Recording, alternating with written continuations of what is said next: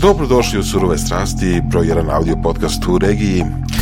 Danas je s nama Marijana Šarulić-Robić, pravnica koja se našla u svijetu startupa.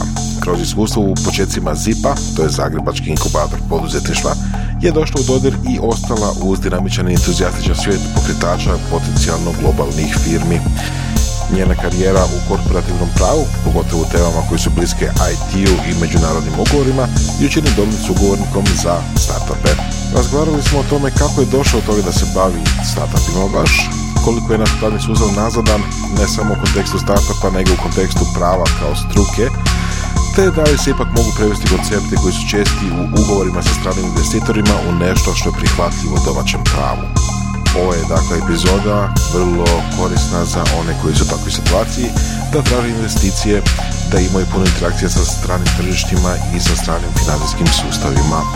A ovo su Surove strasti i idemo dalje. Podržite nas na Patreonu, to je platforma gdje možete odrediti da se svaki mjesec automatski izdvoji neki iznos za nas, na primjer deset eura. To nije veliki iznos, ali nama puno znači. I dalje traje prilika da ostavite pogodnosti ako se prijavite na platformu Finax, putem koje možete planirati zaradu ili mirovinu investiranjem u fondove na burzama vrijednosnica. Kliknite na link na naslovnici našeg weba double-u double-u double-u točka surove strasti točka com. Ovo su Surove strasti i slušamo se.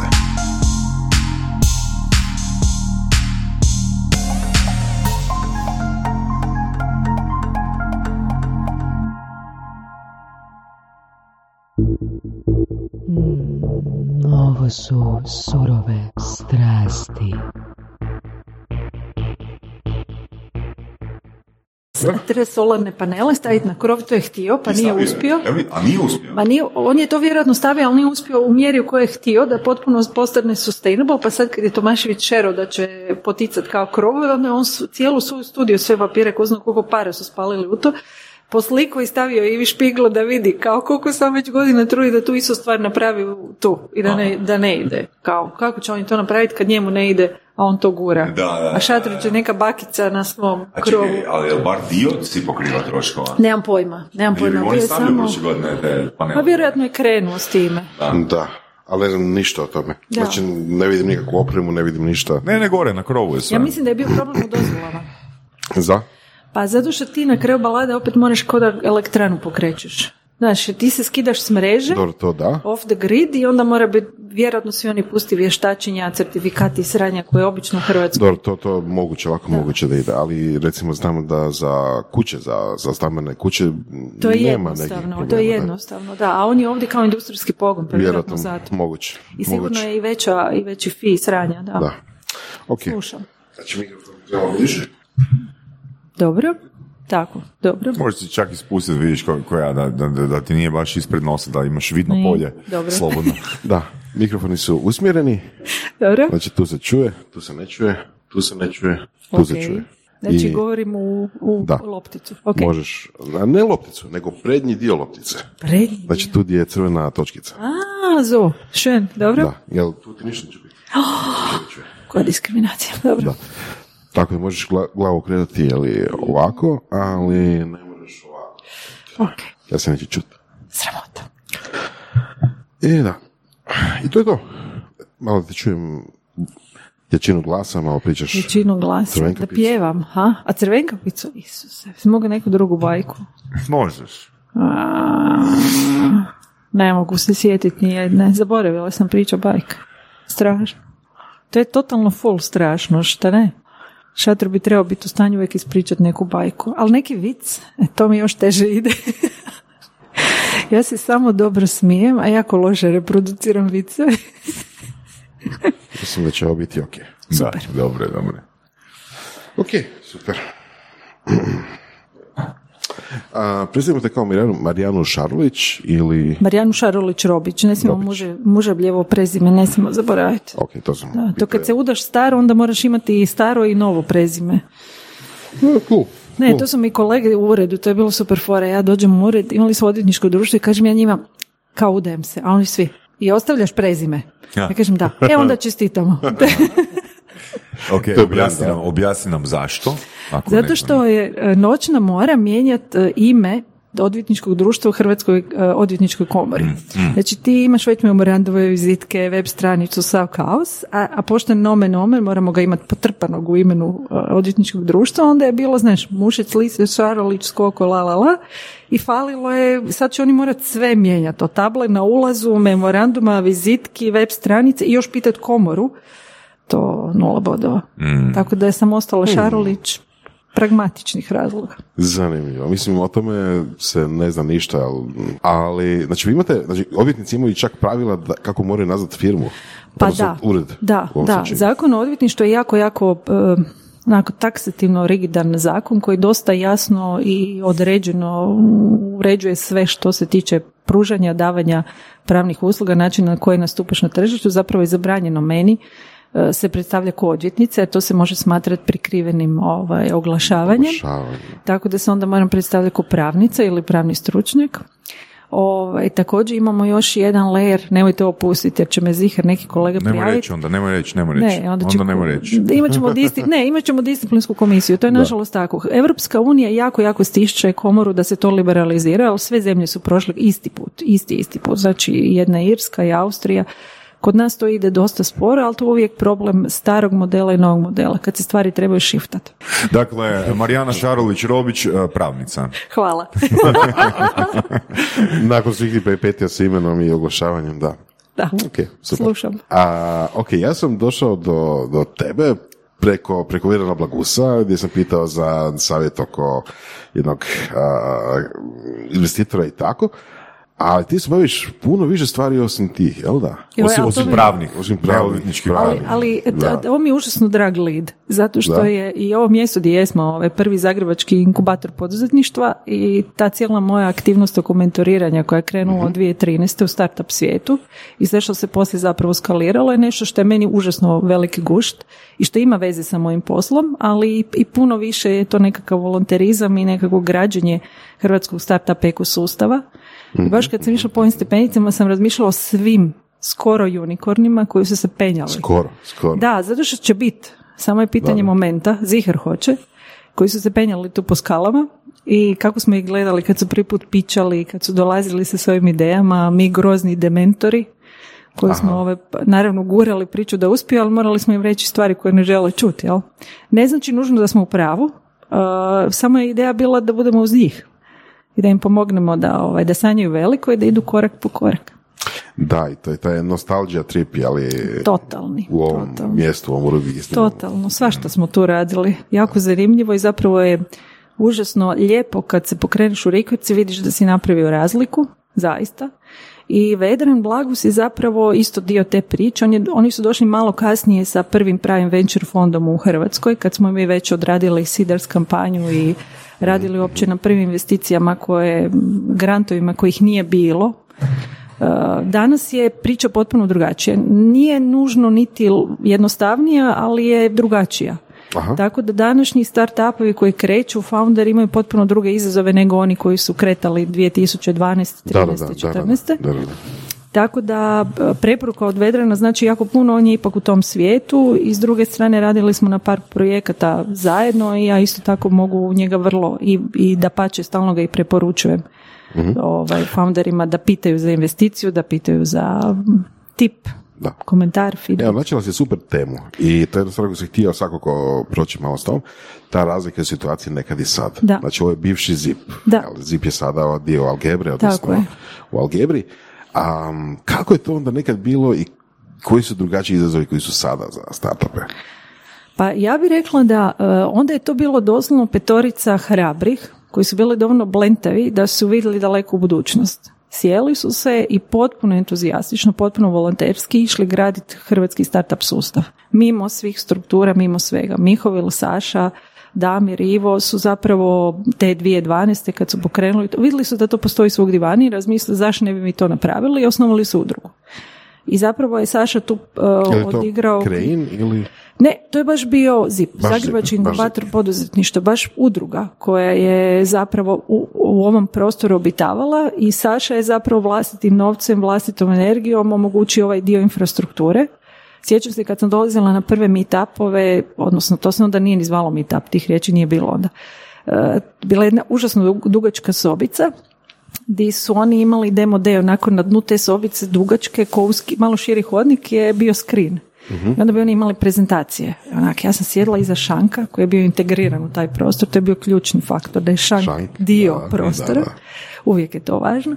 Ovaj, i onda bi onak sjedila i ja se sjećam prvi put kad sam došla, mislim se, Isuse Kriste, ništa ne razumijem. Ali osamdeset posto riječi, neke skraćenice. Poput, poput. Šta go, nešto što je danas mainstream, totalno, ve er je onda bio strašno, ili avatari, bilo je dečki koji su imali prve startupove s avatarima u gamingu, pričali su puno više o tehnologijama nego danas, danas mm-hmm. je tehnologija podredna, da pače nije, ne treba se o njoj pričati kad pičaš, to se mm-hmm. poslije sazna. Da, da. Onda je bio emphasize na tehnologiji i bilo je jako, jako zanimljivo zapravo pokušati, ja sam onda već bila relativno iskusna odvjetnica koja je radila banking and finance sedam godina, pomoć njima da prevedemo prvi term sheet na hrvatski, nekakav sample, da ga free of charge damo klincima da ga pogledaju, da kad dobe prvi term sheet od investitora da znaju uopće šta se od njih očekuje. Okay, sad ćemo spomenuti šta je to term da. sheet. Želite da svoj brand privući mladu generaciju koja provodi vrijeme u virtualnim svjetovima? Equinox je platforma koja omogućuje kreiranje multimedijalnog, gamificiranog sadržaja kroz tehnologiju proširene stvarnosti. Stvarajmo virtualne svjetove zajedno. double-u double-u double-u točka equinox točka vision Pa to je zapravo kao nekakav prijedlog ugovora, one ključne odredbe buduće investicije, pod kojim uvjetima investitor ulazi u vaš startup i pod kojim uvjetima će vam dati novac, odnosno kad će izaći i šta hoće zauzvrat. I mi tada nismo na Hrvatskoj imali ništa, uzeli smo jedan template, preveli ga i stavili ga ono javno dostupnim i počeli uopće pričati o vestingu, o tagalongu, dragalongu, jer to su bili te, to pojmovi koji su bili potpuno, ono, većina ljudi je bila taborala raza, danas je to nekakav mainstream, svi pričaju o tome, koliko si dobio, kakav ti je liquidation preference sa valuacijom i onda je to zaista bilo jako, jako u začetku. I onda je trebalo prevesti kao prvo na hrvatski, objasniti to domaćim da, jezikom. Tako je. Proučiti kroz hrvatsku legislativu. Tako je. Da. Taj dio je uvijek i dan danas. To je zapravo najizazovniji dio. Užasno je zabavno, zato što ti znaš koja je ideja i šta stoji iza i kako se to napravi u U K ili u U S-u. Ili ne znam, u Izraelu, nebitno. I znaš logiku. I onda to probat napraviti kad imaš hrvatski d o o, implementirati u okviru ovog našeg devetnaestostoljetnog mm-hmm, zakona mm-hmm. i zakona o trgovačkim društvima koji je donesen kao prvi draft verzije njemačkog zakona koji se četiri pet puta mijenja u Njemačkoj, kod nas je još uvijek zaključan manje više mm-hmm. kakav je bio prije trideset godina. Ali sve se to može. Samo treba ono užasno puno, koji u startupu, inovacije, kreacije i fakat se može, tako da to nije nikakav deal breaker. Naravno, to je lijepo. Tako da ovaj, sve se može. I sada kad dolaze ovi novi spakovi, sejfovi, šta god je hot i seksi u Americi, za dvije, tri godine dođe u Europu pa se translatiraju u Hrvatsku, to se sve može napraviti. Sjećate kad smo prvi put radili convertible loan, to je bilo onako, aj mi objasni šta je to, kako ćemo to napraviti, onda odeš bilježnik, onda njemu objasniš. Aha. Kako ste vi to zamislili? Dobro, ajde može. I onda uvjeriš sve da će to biti ok. I napraviš dovoljno dobre dokumente da ih investitor želi potpisati. A što je to convertible loan? To je zapravo uh, zajam društvu sa mogućnošću ulaska u equity, mm-hmm. u temeljni kapital društva, mm-hmm. u vlasništvo društva. To znači da ti kao investitor ne želiš steći udjel u društvu odmah isti tren, nego želiš u nekakvom tri, pet, sedam godina periodu uh, imati mogućnost da u svakom trenutku kažeš founderima želim svoj zajam koji sam dao društvu, koji je do tog momenta zajam, prebaciti u udjele u društvu. Ok, što bi značilo da, recimo, ako je taj startup uspio, da. Na primjer, je li to onda isti novac koji ja imam u equity-u ili vrijednostno je rasla? E, to je onaj million dollar question koji se okay. zove valuacija. I to je ono što se vi zapravo kroz term sheet i kasnije kroz investment agreement mm. dogovarate. Mm. U pravilu postoji nešto što je pre-money i post-money. Mm. Pre-money je prije nego ste primili investiciju i to je ulazite zašto? Ulazite u zoni visokog rizika gdje zapravo samo vjerujete founderima, njihovom dotadašnjem deliveryu, experience-u, referencama i niko vam ne vjeruje tada. Znači da je risk strašno visok. Nijedna komercijalna banka, nijedan investicijski bankar, niko vam ne bi dao novce. Možete dobiti helikopter money iz grantova ili E U fondova ili nešto treće, ali zapravo vi morate uvjeriti svoga investitora da ćete vi biti onaj koji će multiplicirati njegove novce i on je svjestan da u jedan do deset, od jedan do deset slučajeva će on te novce izgubiti. Ali je voljan ovaj, sudjelovati u tom riziku i kroz zajam vam dati mogućnost da zapravo vi napravite ono što želite napraviti i on zbog toga dobiva veću premiju. On tada sigurno ulazi po nižoj valuaciji, odnosno boljim uvjetima, nego kada je došao prvi pravi okay, investitor. Što dobro, je potpuno logično. Ajmo, čisto da, si, da pokušam to bolje razumjeti. Uh, ukoliko ja dajem kao investitor zajam uh, prije prve valuacije, da, već, ja u momentu, znat... već u momentu kad ti daješ zajam, ti zapravo radiš valuaciju. Možda samo jednu postaviti stvari.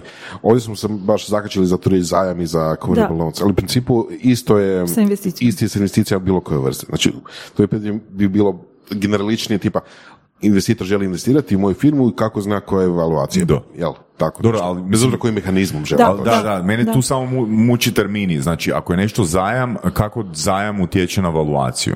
Pa to je nebitno, znači... to je samo forma u kojoj si dobije investiciju. Da. Okay. Jer on si, okay. to ti je koji option rights. Ti možeš imati samo mogućnost da stekneš udjele po nekoj cijeni kada će se one izdavati nekad u budućnosti. To su samo modalitet ulaska investitora u društvo, mm. koji iz iks ipsilon razloga njemu paše. Da nema već sada povezano društvo znači, i tvoju firmu. Znači u oba slučaja se radi o investiciji, bez obzira što se zove zajam. Tako je, tako. To je samo modalitet, okay. kanal okay. kroz koji lova mm-hmm. ulazi u startup. Mm-hmm. Da.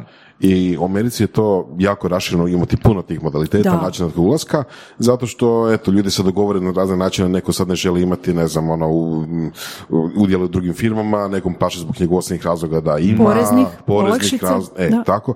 I onda se to, zbog toga postoji jel, paleta izbora. Mm-hmm. Kod nas je devetnaesto stoljeće. Da, ali, ali jako puno se toga promijenilo, tako da je već sad potpuno normalno, već ja bih rekla i mainstream odvjetnici i porezni savjetnici znaju, zato čak i porezna uprava, tako da je to dokaz da su već to postale neke obične stvari, što je super i da zapravo kroz ovu našu gerila startup zajednicu mi uspijevamo ono mijenjati način na koje i gospodarstvo pristupa takvim stvarima, jer nije klasična brick and mortar mm-hmm. priča, nisu to klasični hipotekarni krediti gdje te traži neki asset, nego to je jedna druga razina bankarstva. I meni je jako zanimljivo vidjeti kako zapravo startup ne mijenja samo tehnologiju u fintech industriji, nego mijenja način na koji klasične industrije pristupaju financiranju. Da, ali budemo iskreni, to je nešto što se vani već, pogotovo u Americi, dogodilo i samo ne, dolazi ne u, ne do nas. Ne u cijeloj Americi. Da, dogodilo se u Silicon Valley, dogodilo se na East Coastu, ali nije se dogodilo u jednoj centralnoj Americi ili na jednom Teksasu. To je nešto što, ja bih rekla, postoje te ali... niše startup zajednica koje su naravno suludo velike i jake i naravno parat ih legislativa koja omogućava takve stvari. Tako da Amerikanci jesu definitivno nešto što drajva cijeli svijet. Ali isto tako postoje i evo ne znam, Ivana Gažić je kroz uh, Zagrebačku burzu prije koliko, kad je bio prva kampanja na Founderbeemu, četiri pet godina bio je prvi inklud, Mihovil je bio, ovaj, Barančić je bio lead investor za uh, Berin startup. Oni su uveli taj secondary market u, uh, znači u klasičnom capital market, tržište kapitala, uveli su jednu potpuno novu Da. način financiranja gdje zapravo svako od nas kao mali građanin može putem online platforme ulagati u nove startupove. Znači pričamo o Founderbeemu, tako je. Da je crowd investing. Tako je, crowd investing potpuno reguliran, sa, savršeno siguran jer iza njega stoji Zagrebačka burza koji je jedan od shareholdera, E B R D koji je dao dio financiranja. Prema tome čak i to postoji već četiri pet godina. Problem je taj što ljudi ne znaju za to. To je onaj dio osvještavanja ljudi da osvijeste da umjesto drugi, treći stan, nekretninu, vikendicu mogu dio svojih uh, love sredstava uložiti u nešto tako da. I u svakom momentu mogu napraviti exit jer vi imate volete, tradate sa, sa ovaj, tokenima i možete u svakom trenutku vratiti novac koji ste uložili. Znači tu nije ono zaključeno, čekamo da dođe investitor do exita, nego je to da. nešto što svaki dan ko svaka burza postoji. Da. Dobro, s druge strane vani, recimo, evo najveći primjer uh, Britanije, odnosno Engleske, mm-hmm. je poslije druga situacija i kad neko želi investirati, jer tamo su ogromne porezne, porezne olakšice no. kada netko želi svoje novce plasirati u uh, industriju, odnosno startupe ili na koji bilo način, u odnosu na to da ih želi plasirati u, ne znam, u, u štednju ili, ili, ili ne znam, cigle.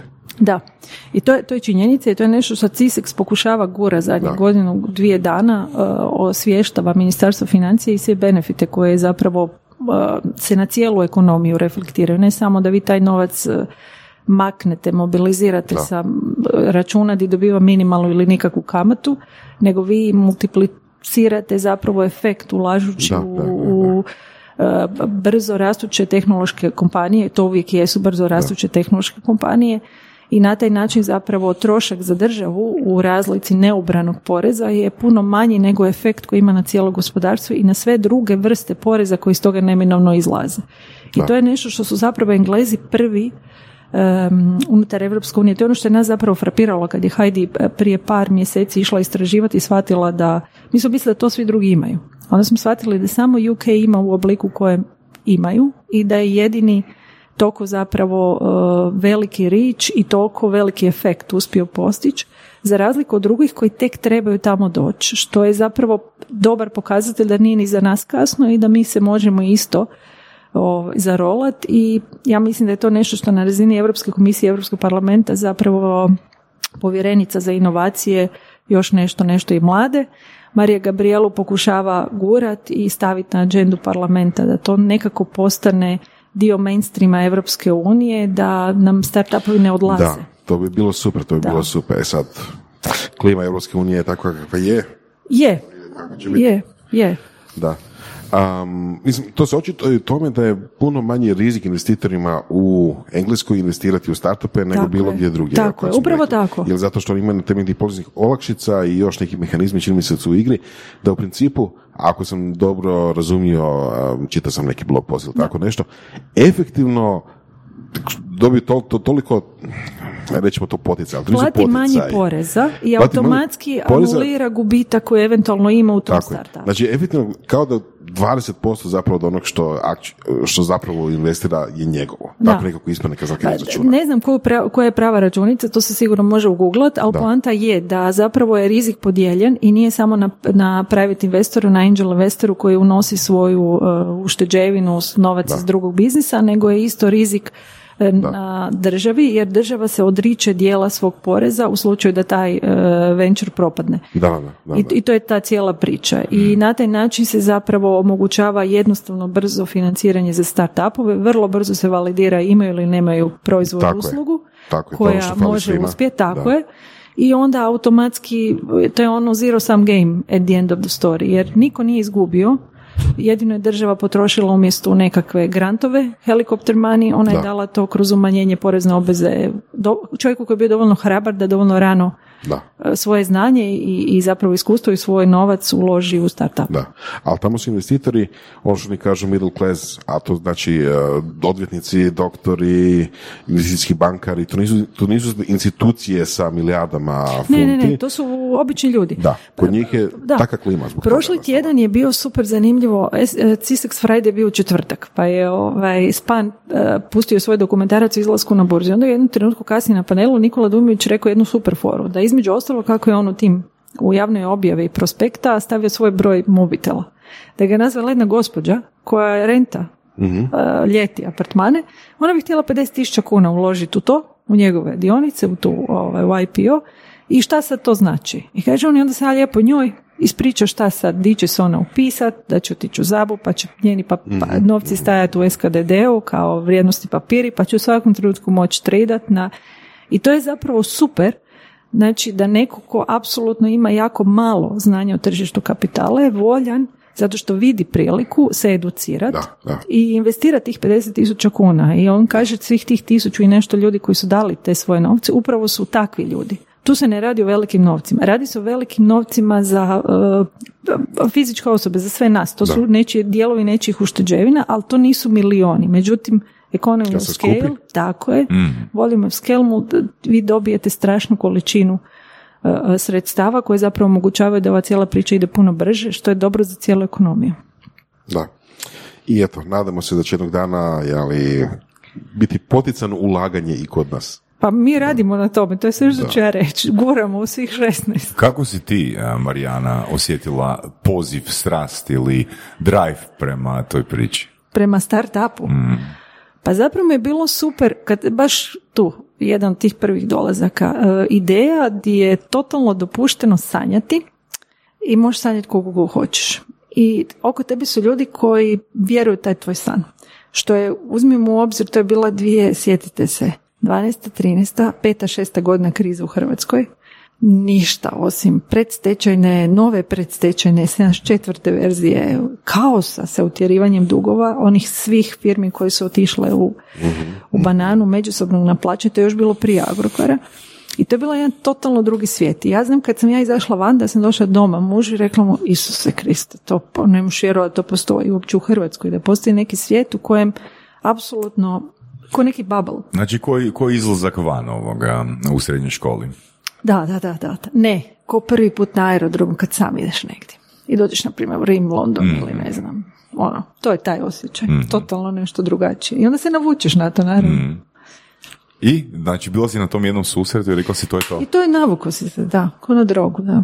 I zapravo je meni dan danas super uh, kad ja gledam foundere i, i imaš iskustva bez obzira, ali ta njihova količina strasti, energije, emocije koje oni unose u tu svoju poduzetničku priču, tu svoju ideju, i onda kad napravi taj prvi delivery i kad idu prema tome, ti si toliko sretan, ja to ne mogu opisati, da, da je njima uspjelo, ko da je, ne znam, glupo je reći vlastito dijete, ali zaista.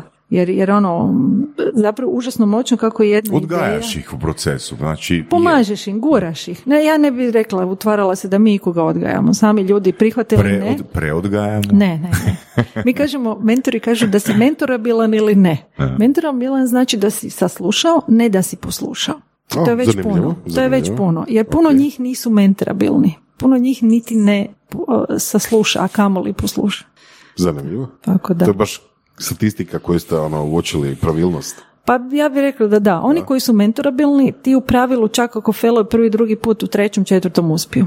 I to je tako. Ova, jer znaju koristiti svako vrata koje im otvorite, uđu unutra, iskoriste sve što mogu, ali ne na način na ono fuj iskoriste, nego baš nauče. Da, da, da. I, i zapravo to, isk, to im koristi u tom, u toj priči ili u nekoj sljedećoj. To je nebitno. I to je ono što, što mi pokušavamo ko mentori u svim ovim inkubatorima dati im takozvani smart money da dobe, jer nije fora novac, novac se lako pronađe, nego je kako ga, za šta ćeš ga upotrebiti, što ćeš napraviti s tim novacom. Ok, i sad opet da pričamo malo staje smart money. Smart money je upravo to. To je zapravo, na primjer kad imate, kad tražite investitora, ja uvijek kažem, to vam je ko brak. Ta osoba nije fora da vam da sto, dvjesto, milijon, pet, nego je fora da kuži šta vi jeste, šta vi želite napraviti. To jako puno ima veze sa vašim vrijednostima. Moraju korelirati, ako ne koreliraju, onda imate vrlo, vrlo brzo kaos. Čak s vrijednostima investitora, investitora kao osoba ista, ili fonda? Je. Sa osobom. Fondovi isto imaju vrijednosti koje ima kultura ljudi koji su ih osnovali. To mm-hmm. opet na kraju balade, koji svaka kompanija, ona ima nepisane ili pisane vrijednosti. Mm-hmm. I ako vi niste kliknuli, ko u svakoj vezi, ali to je zaista koliko tako. Koliko si treba dati vremena da, da se procijeni da hoćemo kliknuti ili nećemo? Pa ne znam. Ja, ja znam kad smo išli na ovaj da. managerial economics, onda je Anthony Evans na M B A-u rekao da, ovaj, da treba svakako uzeti u obzir tu intuiciju i da vrlo brzo svako od nas zna je, je ti dobro ili ti je loše s tim. Uh-huh, uh-huh. I to je nekako kad te kopka, onda kopa i dobije odgovore, a ako ti nije dobro, onda bolje se maknut nego uzmi zato što si očajen i onda se zapravo udaviš. Da. Ja bih rekla da vrlo brzo svako od nas zna je li ti dobro ili ti nije dobro s tim osobama. Da, u praksi to trebaš unutar par tjedana, može mjesec dana eto, skužiti. Kroz četiri, pet iteracija sastanaka, kolova, da. Nema druge. Okay. Ne, nema jednostavno vremena. Nema, nema. Da, ok, da. Mislim, otprilike mi je jasno da ja postavim malo laička pitanja. Ok, znači ovako, od donekle mi je jasno što bi recimo investitori radili, znači daju svoj novac, daju svoje vrijeme, znači veze, u, veze, veze znači lidove, ulažu svoju energiju, znanje. Tako je. Da, okay. Trebali bi, nemojte to za drugačije. Ok, i ko, sad, znači idealan tim startup mentora, od koga se sastoji? Od kakvih profesionalaca? Pa definitivno ljudi koji su dobri u tome što god rade, znači da mogu donijeti vrijednost startupu u onome što njemu treba, znači okay. da predstavljaju različite industrije. Ok, evo možemo specifično. Zašto, zašto pravnik, pravnica u, ne znam, startup svijetu? Zašto promjene? Zato što je to potpuno koji život. Pravni aspekt je okvir u kojem svi funkcioniramo, od statusnog uređenja, toga kako se zoveš, di živiš, tako isto i za startup, di ćeš imati kompaniju, kako će biti uređena, kako ćete urediti odnose između sebe kao foundera, kako ćete primiti novce, onda ima veze s industrijom koju gađate, jer ona je regulirana na ovaj ili onaj način, pa vam treba neko ko će vam dati savjet, uputu, ekspertizu, uputiti na nekog pametnijeg, stručnijeg od sebe da vam pomogne da te izazove oko ulaska na tržište, pogotovo, ne znam, farma, industrija ili slično. Je li pravnik nužan? Pa ja bih rekla da, da definitivno je. Okay. Isto ko i marketingaš, isto ko mm. financijaš, isto ko prodaja, okay. isto ko business development, isto ko dobar H R. Čekaj, business development, to, to nije isto ko je prodaja? Ne. Ne, ne, ne. To je jedan, um, ja bih rekla da business development sve uključuje u sebi, jer zapravo traži ono, imamo ono šta smo mi htjeli kad smo zamislili tu priču, kakvu vrijednost donosimo klijentu i onda ako imate... Znači vizionar prodaje. Pa ako silno mora biti prodaja, možemo to tako reći, da, ali definitivno šta je problem s business developmentom? Kod tehnoloških stvari vi u pravilu probijate led prvi put. I vi imate proizvod i uslugu koji su toliko inovativni i različiti da vi morate prvo educirati kupca, svog željenog kupca, koji može biti totalno fulan, ali nema veze, ovaj, da kupi i koristi vaš proizvod i uslugu i da vam se vraća. I zato je business development strašno važan. To je, to nije čak ni onaj čistki marketing promidžba, nego to je, ja bih rekla, građenje jednog ekosustava. Okay. Koje aktivnosti bi značile, po, po kojim aktivnostima ja znam da je, ne znam, osoba A business developer, a osoba B nije, nego je prodavač? Nego je običan prodavač Sorić. E sad, ovo je sad već ad hominema. Pa gledaj, ja bih rekao da Vedran može biti jedno i drugo, aha, ovisno o potrebama. Okay. Okay, šalim on se, kuži, ne, on kuži. Reći ćemo, evo, nećemo nikakvim. Ne, ne, ne, Vedran je super. Ajmo odabrati osobu koja zove Morić. A... Dobro, ma možemo reći Vedran, on se neće ljutiti. Ali Vedran kuži kad si negdje di, a, di si u teško zas, zasićenim industrijama, poput ove u kojoj on je originalno, mm. tipa autoindustrija, mm-hmm. čudesa, ovo sve što on prodaje, što je apsolutno kuži. Je li to business development ili to prodaje? To je sad, to je već, ja bih rekla da je to jedno i drugo, zato što mm. ako on uvodi novi proizvod uslugu, on prvo mora objasniti svim svojim postojećim kupcima zašto će to unaprijediti njihov poslovanje i zašto će oni biti lideri u svojom industriji okay. ako to kupe. Postojećim kupcima. Tako je. A nove mora naravno pronaći ako je to proizvod i usluga koji postojeći kupci ne mogu kupiti, ne žele ili ne mogu kupiti u dovoljnoj mjeri. E pa da se ja to probam pojednostaviti. Znači, business development um, bi značilo da uz prodaju, da, znači da je to, ajmo reći, edukacijska prodaja.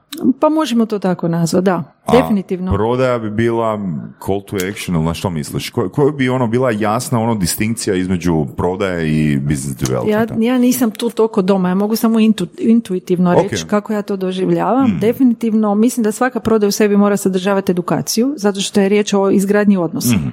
Jer inače imamo problema. Ako samo okay. prodajemo da prodajemo, onda ne znamo okay. ni šta prodaje, ni kome, ni zašto. Znači, ukratko, uh, imamo znači, uh, pravnika, pravnicu koja da. bi trebala biti dio nekog mentorship tima, je li tako? Startup mentorship da, da, da. tima, uh, osobu koja se bavi marketingom, osobu koja se bavi salesom, uh, business development, financije. financije. Jako. I ono što vam je strašno važno, to je domain industry knowledge. Znači, u kojoj mm-hmm. industriji jeste, koju napadate, bilo da napadate banke, pa vam treba postojeći bankar sustav sa stručnjak sa novim fintech rješenjima, morate to znati. Ili idete u farmu pa vam treba neko ko će sada, ne znam, evo ova nova em en er a cijepiva znati dobro zapravo pozicionirati u postojeću klasičnu industriju i otvoriti novu priču sa novom tehnologijom, proizvodom, uslugom. Ok.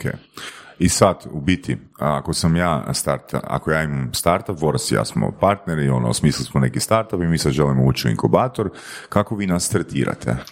Yeah. Pa kao pitanje ljudi. Je da li želimo ići u inkubator? Okay, pa pitanje je da li, da, ne znam, to je, to je potpuno legitiman izbor svakog od mm-hmm. vas, jer ja mislim da je glupo ne biti. A, glupo zato... Mislim, za, zašto uopće potražim to pitanje, jer danas bi rekli možda, ok, postoje, prije nisu postojali inkubatori u Hrvatskoj, da. I akceleratori sada skupaju, onda je bilo kao, zašto, ok, nema potrebe, ali sada već postoji, pa je legitimno pitanje, jel, zašto ne? Um, mislim da je, ko je to bio, jel, Infobip, jedina... Da. firma na svjetskoj razini već od dugo, dugo vremena, da, koja je bootstrapana od nule do unicorna, odnosno mm. milijardske valuacije. Da, da. Znači, oni nisu nikog tražili, vukli za rukav, nisu nikakve eksplanatorne. Imali su oni mentore. Imali su mentore, imali su mentore. Da, to je da, samo da, bio da, neformalni da, da. inkubatorski program. Da. Da. Možemo pričati o tome ako znaš uh, informacije. Samo znam iz druge ruke, tako da ne smijem ovaj, komentirati, aha, jer onda bi to bila glasina, ali znam da su imali dosta važne ljude koje, jer oni su shvatili nešto što je strašno važno, mislim, za svakog profesionalca se uvijek treba okružiti boljima, pametnijima, da, da, da, iskusnijima od sebe, da, i učiti, u svakoj prilici učiti. Ono što bih ja rekla, zašto ući u, ment- u inkubatorski program je zato da padneš brže. Da brže okay. naučiš, okay. Da, da jednostavno taj tva agonija kraće traje, da se okružiš ljudima koji su istim problemima koji ti, da shvatiš da nisi niš posebno i da pače da shvatiš postoji milion rješenja i da možeš pivotirati vrlo lako u nešto drugo. Problem kad sam to bootstrapaš, da, kad sam bootstrapaš, no, svi se mi zaljubimo u to što mi radimo mm. i ne želim, i nemamo pojma je li to fit u market, imali koliko bi dao actually lovu za to. Mi smo si tako super i zaljubljeni smo i sve i kako cijeli svijet ne razumije i tako to. Čekaj, ti sad želiš reći da bootstrapanje nije dobro? Ne, to je jedan od modaliteta. Ne, bootstrapanje je termin koji znači da sam svojim vlastitim resursima bez investitora dođeš do, do uspjeha, a to ne znači da nisi bio inkubator. Dapače, bootstrapanje, inkubator... Inkubator bi u ovom slučaju bio više mentorski nego podrška, tako je, mm. podrška, mm. da, upravo tako, to je samo, pogotovo zato što je većina programa manje više free of charge ili nekakav niski commission. Istina. Tek, tek dolazi ono što se događa vani da te traže udjele, nekakve minimalne promile, nisu to čak ni postoci, zato, zašto? To je samo zbog komitmenta, jer niko ne računa da ćeš ti, da će oni na tebi zaraditi milijarde, oni se nadaju, ali ne računaju s time, zato što oni dovuku ljude koji u pravilu free of charge ili za neke spinac novce daju svoje znanje, ekspertizu i veze i žele biti sigurni kad ti ljudi se onboardaju da će s druge strane sjedi četiri, pet, deset timova, a ne da će se dogoditi da bude prazna soba i onda je to stvar commitmenta. Jer nažalost mi smo ljudi taki. Ako plaćamo svaki mjesec teretanu, idemo svaki da. mjesec bar jedan put. Ako plaćamo jednom jedan godišnje, put. platimo, samo idemo jedan put u prvom mjesecu i morate boliti. Mo, morate boliti. Da, mora boljeti. Da. I zato ti udjeli, jer onda ti stavljaš your balls okay. in the game. A evo, razum, mislim da sam razumio jedan posto. Uh, ajmo ovako, znači Ivora se šalim se, pa sezam se. Ne, to je super, imamo više toga za pričati. Da, da, da, pa da, na to i mislim. Uh, ok, ajmo reći da smo Voras i ja, nismo se mogli dogovoriti da li idemo u inkubator ili ne idemo i na kraju smo bacili novčić i Dobre. eto. Niko nije zadovoljan s tim, ali ajmo reći ono, Uf. novčić je pokazao da idemo u inkubator. Može. Kako vi nas tretirate? Pa kao ljude, obične ljude, ono, ljude koji dođu u neki kao sad. Obično kao ljude. Sad rekla obično kao ljude. Ne, kao obične ljude. Može i obično kao ljude, ne kao chat botove, umjetne inteligencije ili nešto. Ne, okay. ne. Znači mi pokucamo i došli smo. Prijavite se na program koji je raspisan, evo sad je krenula četrnaesta generacija, imamo deset timova, oni zapravo rade, svi rade selekcijski proces jer žele točno određeni profil foundera. Mm. Samo kad kažeš mi, kažeš... Algebra Lab. Algebra Lab. Tako je, kao Algebra Lab. I, ovaj, i onda obavimo selekciju, razgovore, vidimo da... Či ko točno obavi selekciju? Pa konkretno ljudi koji vode inkubator. Okay. Tu je Maja, Leo... Ok, dobro, razumijem. Što, što se nalazi u tom razgovoru? Koji su to kriteriji koje Voras i ja moramo zadovoljiti da bi vi nas primili? Prvo morate imati strast prema tome što pričate. Ok, znači možemo odglumiti to. Ok, dalje? A, ne bi baš rekla, ali dobro. Ok, sve zavisi kako dobro fejkate. Ovaj, onda morate pokazati da ste već pokušali. Znači da ste dali trud, naučili šta vi, kako vi to rješenje nudite. Znači da, da smo pokušali nešto. Samostalno s tim rješenjem ne, nešto. Ne. Ili da smo imali neki možete neuspjeh imati prije. Ideju, možete imati ideju. Znači, ne morate čak ni... Sve to li, može biti da i, i plus i minus. Da li mi ide u prilog ako sam već imao jedan startup prije i bankrotirao? Da, da, i bankrotirao. Da, da. I ako si mentora bilan. Ako okay. dođeš i kažeš znam točno da sam zeznuo zato što nisam se mogao dogovoriti sa friendom koji je bio founder. Mm. Zato što sam zapravo e, nakon prvog feedbacka klijenata pilio po istom proizvodu, nisam ga htio tvikat ili jesam htio, znači, nisam imao love. Ok, ukoliko imam strast da. i Voras ima strast i da. ukoliko smo mi vama otvorili dušu, tako je. Znači ono smo čekirali dva kriterija. Tako je. Okay. Onda e, naravno ideje da vaš... Bitno je da se pokajamo, ako sam dobro shvatio. Što se sad već koji spojavljavnice, čekaj, stani. Da li nužno? Onda mi znači, moramo od, od rješenja davati. Da. Ne, nikako. Skrušeno ne. Priznajem da sam propao ne. I da više ne. Nikad neću propasti. Ne, to je totalno glupo. Propašću još deset puta. Ideja je šta si naučio od procesa propadanja. A kako da, pristupaš okay. To prvo, uopće što si u stanju autaca i znači, reći, gle, failo sam. Znači, kad biste vi imali ispred sebe da. Dva foundera koji uh, imaju strast i uh, jedni su bankrotirali, a drugi nisu, tako. Vi biste uzeli one koji su bankrotirali? Uh, vjerojatno da. Ja bih rekao da bi stavili sigurno lovu na one koji su uvjetno rečeno love, tu love nema, ali bi zapravo uzeli sigurno s većim ponderom uh, važnosti. Zašto? Jer oni već znaju i slušat će ono što im se bude govorilo, da li će poslušati uopće nije važno. Zato jer imaju barem jedno iskustvo di, di, su, di nisu slušali, jel? Tako je, upravo to, upravo to. I, i mislim da je to super važan moment, jer um, to pokazuje njihovu spremnost za slušanje, pokazuje commitment. Mm. Jer ovaj put su ušli sa svojim vlastitim iskustvom, uvijek je your skin in the game, ali ovo je još jedan layer koji ovaj, ostavlja, ja bih rekla, bolji impakt. Onda je važno način na koji vi prezentirate tu svoju ideju. To može biti doslovno frizerski salon. To ne mora biti... Uh, ovaj, naravno, mora imati layer tehnologije, jer su svi inkubatori tehnološki. Ok. Um... Hoćeš doći taj dio? Ma htjela sam reći, može biti nešto salon. Potpuno, ne, može biti potpuno nešto skyrocket science, ali može biti i obična klasična prodaja, ne znam, uh, usluga koja je možda već rješenja. To uopće nije važno. Okay. Za inkubator ili za startup? Jel, za inkubator. Za inkubator. Za inkubator. Ali to ne znači da nužno inkubirate startupe. U tom slučaju. E, tako je, jer okay. Može se dogoditi da, da tako je, može se dogoditi znači, da, da su, znači mi sad u ovoj generaciji imamo ljude koji imaju samo ideju. Doslovno samo ideja. Međutim, ideja je toliko seksi i oni imaju takve reference da ih želimo. Kojima reference? E, ta dva foundera konkretno mm-hmm. koji su došli. Znači, oni su stručnici u svom e, području, već imaju track record, jedan u akademiji, jedan u, prav, u re, realnom sektoru. A onda sektoru. Nije samo ideja.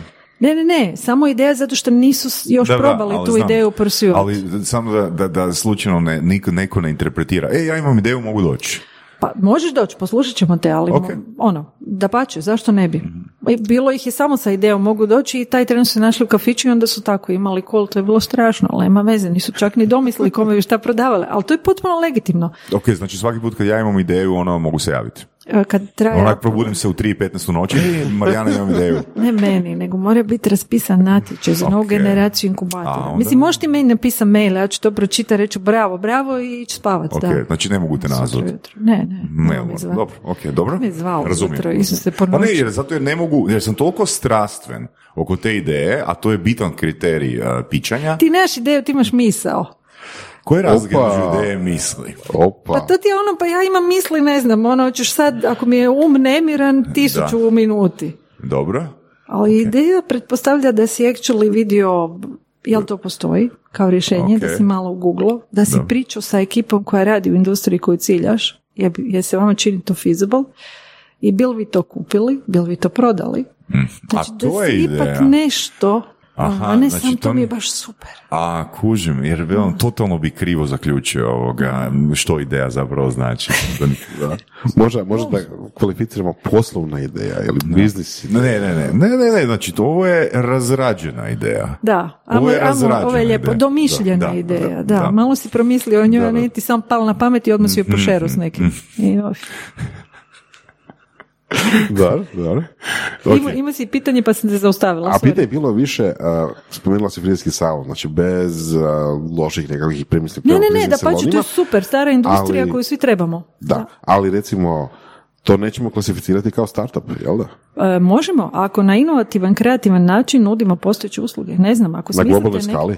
Zašto ne? Ako imate mislim, neki super izmišlja, uh, bilo bi dobro da je, ali zašto ne bi u, u startu, ne znam, stavite nekakav, ovih dana je jako važna održivost, jako važan je social impact. I ako vi napravite priču koja je, ne znam, neka nova platforma na koju ćete onboardati solo frizere, mm-hmm. pomoću epa nuditi im uh, da idu kod vas doma i napravim vam frizuru, uh, to skalirati na način da ćete, ne znam, staviti deset, dvadeset, sto frizera koji mm-hmm. će šerat svoje e, slotove vremena i doći sa svojom opravom kod vas doma u ured, izmišljam, na tramvajskoj stanici, gluposti pričam.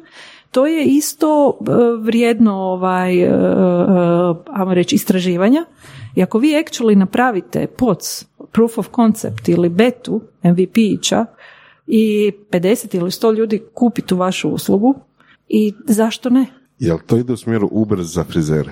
Na primjer, pa ne bi vjerovali u kojoj mjeri je taj ne, dio... To, to je leđi, to je leđi, zato ne, kažem, ne, ne. To je, to je skalano, to je nešto što možda globalni razini funkcionira. Od zadnjih sedam osam godina je bilo takvih startupova, upravo za taj servis uh-huh. koje svi trebamo. Uh-huh. Hoćeš mi pričuvat psa, hoćeš mi ga prošetati, hoćeš mi zalit cvijeće, hoćeš mi otići kupiti namirnice u kemijsku, kao neki personal assistant. Uh-huh. I nažalost se uh, pokazalo da... klasične industrije poput ugostiteljstva i frizerstva, sad njih tu spominje zato što one jesu od uvijek s nama, od uvijek smo imali neke birtije, krčme, konobe, od uvijek smo se htjeli uljepšavati na ovaj ili onaj način. E, problem je jako veliki bio što te industrije nisu dopuštale da tehnologija uđe u njih. Zato što nisu vjerovale tome da će privući e, klijente na novi način, znači na koristeći benefite tehnologije, i nisu htjeli disclosat svoje promete. Jer transparentno znači da vi stavite šest ili sedam slotova vremenskih termina dnevno otvoreno i da klijent sam u aplikaciji zaračuna svoje vrijeme, zaračuna koliko će ga to koštati. Jer vi ste mu dali estimate, on je rekao hoću šišanje duge kose i on je rekao sto pedeset kuna. Ne može se dogoditi da to košta sto osamdeset. Kužite, tu je taj problem. Da, Dobro, da, jasno. I onda imate da, jedan da. drugi problem, taj da je sve apsolutno, vi niste više uh, uslužna industrija u smislu da možete urediti svoje poslovanje kako ste do sad htjeli, ne da mi se više šišati idem ča. Ne, vi morate actually taj commitment uh, uh, mm, izvršiti. Jasno. Drugo, morate platiti čovjeku koji je odradio za vas business development, sales, marketing i, i, i ovaj, promidžbu, morate mu platiti neki fee. I tu nastane strašan problem. Zašto bi on mojih sto pedeset kuna frizera, frizure uzeo petnaest ili dvadeset kuna ili četrdeset pet? Zato što oni ne vide vrijednost u tome što je on njemu našao klijenta kojeg ovaj nikad ne bi imao, koji će mu se vratiti, koji mu je platio prije nego je došao jer ovaj preregistrirao njegovu karticu i koji će ga zapravo promovirati novim klijentima. Mm-hmm. I to je nešto što je sama industrija po sebi nije razumjela. Sada razumije. Da, Ko e, restorani sa svim ovim dostavnim e, platformama. Upravo, upravo na to sam se htio referirati. Jer mislim da kad je krenula pauza H R, da, da je provizija bila nekih šest posto. Znači, izrazito mala provizija za b- brzi positioning. Da, da, da. Znači, otvoriš restoran, staviš ga na pauzu H R, šest posto. Da. Danas, evo, baš smo Vedran i ja pričali sa žlofom palačinke.hr i, ovoga, i on kaže da to nije čak niti dvadeset sedam posto koliko, su, koliko je fee dostavnih službi, nego je to čak četrdeset tri posto. Opa.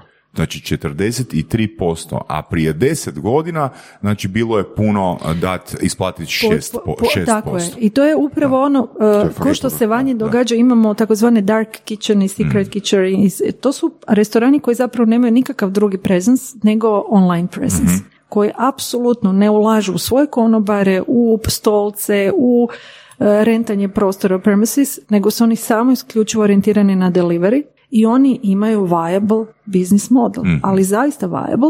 Zašto? Jer sve drugo rade za njih delivery platforme. Mm-hmm, mm-hmm. Jer to je business to business da, rješenje da. I onda delivery platforme imaju business model da ti uzmu minimum uh, za delivery, međutim plaćaš positioning, plaćaš mm-hmm. promociju, plaćaš mm-hmm. marketinške usluge, mm-hmm. plaćaš co-branding i sve to nosi vrijednost. Tako je. Tako je. I to ljudi moraju razumjeti. Da, i samo da se samo da naglasim poantu ovoga što sam rekao, znači edukacija. Tako je. Znači prije deset godina je šest posto bilo wow strašno, da, da. danas je četrdeset tri posto wow strašno. Da.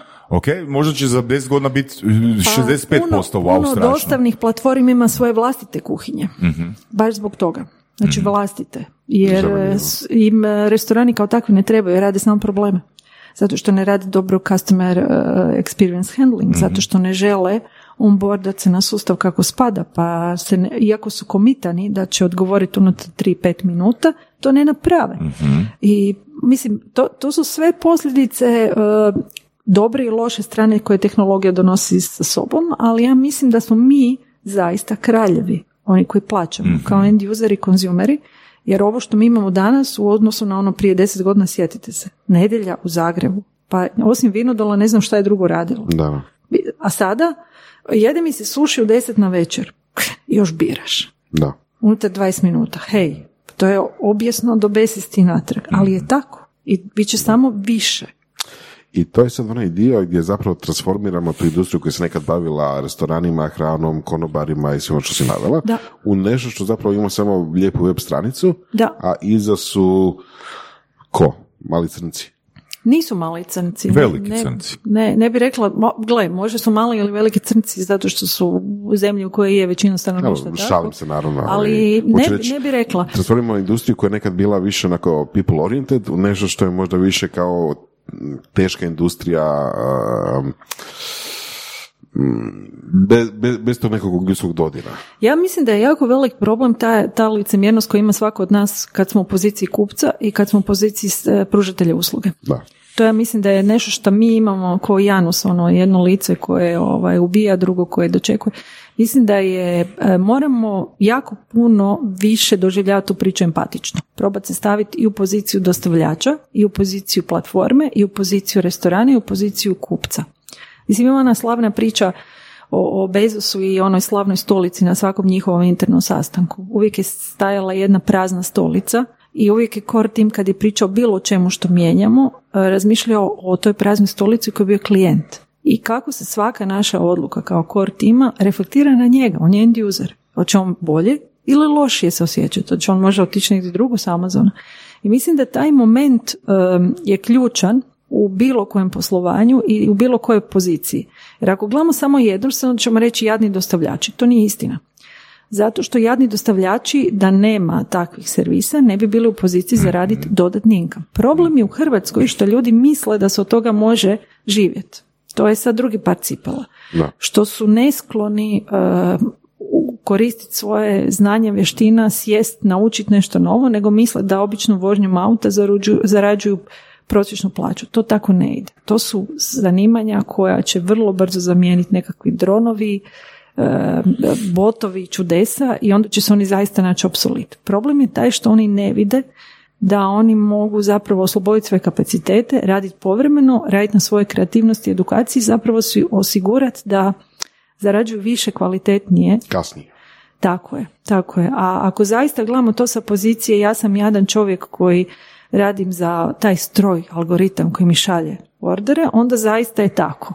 Ali i te ordere piše nekakav developer, i te ordere isto tvika neko u business development procesu, neku customer servisu i mi smo ti koji, i taj isti driver kad dođe doma naruči tu picu preko iste te aplikacije za koju dostavlja nek, i očekuje da neki njegov kolega actually dođe kako piše u aplikaciji i da to da, bude da, toplo da, da, da, i da. Mislim... Da, ok, da se vratimo na početak cijele priče. Um, Znači, kad pričamo o nekakvoj novoj poslovnoj ideji koji se dolazi inkubirati, financirati i tako dalje, onda tu više vjerojatno ne pričamo, gotovo sigurno ne pričamo o pojedinačnom frizerskom salonu koji sad treba nešto ekstra napraviti, nego pričamo o nekakvoj ideji koja će povezati sto, tisuću ili milijun frizerskih salona u nešto novo. Tako je, tako je. I to ćemo onda nazvati startupom. Tako je, upravo okay. tako. Upravo tako. To nije jedan frizerski salon, zato postoji, ne znam, u Zagrebu imamo plavi ured koji će tebi pomoći da kao osobi koja želi iz uh, zanimanja, ne znam, ja tipkam u uredu, pun kufer mi je, odem na Pučko otvoreno učilište, završim uh, tečaj za frizera, odgulim svoju staž, položim majstorski ispit i hoću sada pokrenuti svoj obrt. To je potpuno legitimno zaposliti tri četiri čovjeka mrak. Da. Ali ako ja hoću dodati tome tehnološki layer, znači kad naučim biti frizer, kad znam kako je uh, biti dobar frizer i vidim mogućnost da ne budem samo frizerka, nego da donesem vrijednosti kupcima i, i cijeloj svojoj zajednici, onda ću se prijaviti u inkubator i reći, gledaj, imam savršen tool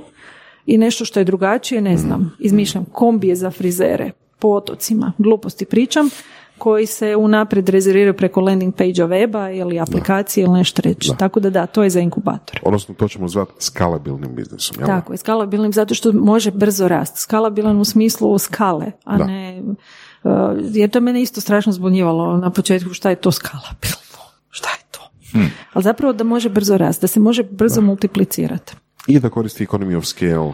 Tako je, tako je, da, je sve, da, da vrlo brzo ti možeš imati deset, dvadeset, sto, da možeš prevesti to na poljski, mađarski, kineski i da se po istom ključu, po istom modelu, a to je ono što rade Uber i sve ove druge platforme, može to u bilo koje zemlji zarolati. Da. I, i to je onda ono š, s čime ljudi bi trebali doći u inkubatore, tako je. Da. Mm-hmm. Tako i dalje raditi na tome. Tako je. I, i da im onda svi ovi mentori zapravo pomognu i onda im omoguće pristup investicijama. Ok, super. Evo, i, idemo sad u tom tonu i dalje. Može? Dakle, ajmo reći da smo Voras i ja zadovoljili šest od deset vaših kriterija, ipak ono, šezdeset posto prihvaćate nas. Kako se vi onda prema nama ponašate? Stalno ga muči kako se mi ponašamo. Da, pa, jeste fini i pristojni. Jako, ili, jako, da. uvijek, uvijek. Ako nismo takvi, onda... Ako ste nas prihvatili, onda postanete. Ne, ne. I prije smo. Okay. I čak i ovima kojima ne možemo pomoći, u smislu da ih primimo, kažemo im da naprave još nešto pa da se prijave dogodine, ili im kažemo daj odite tamo ili bilo što, jer fa, fakat je sve jedno, ono pušemo da svi uspiju, ali zaista, mm. bez ikakve false pretenses.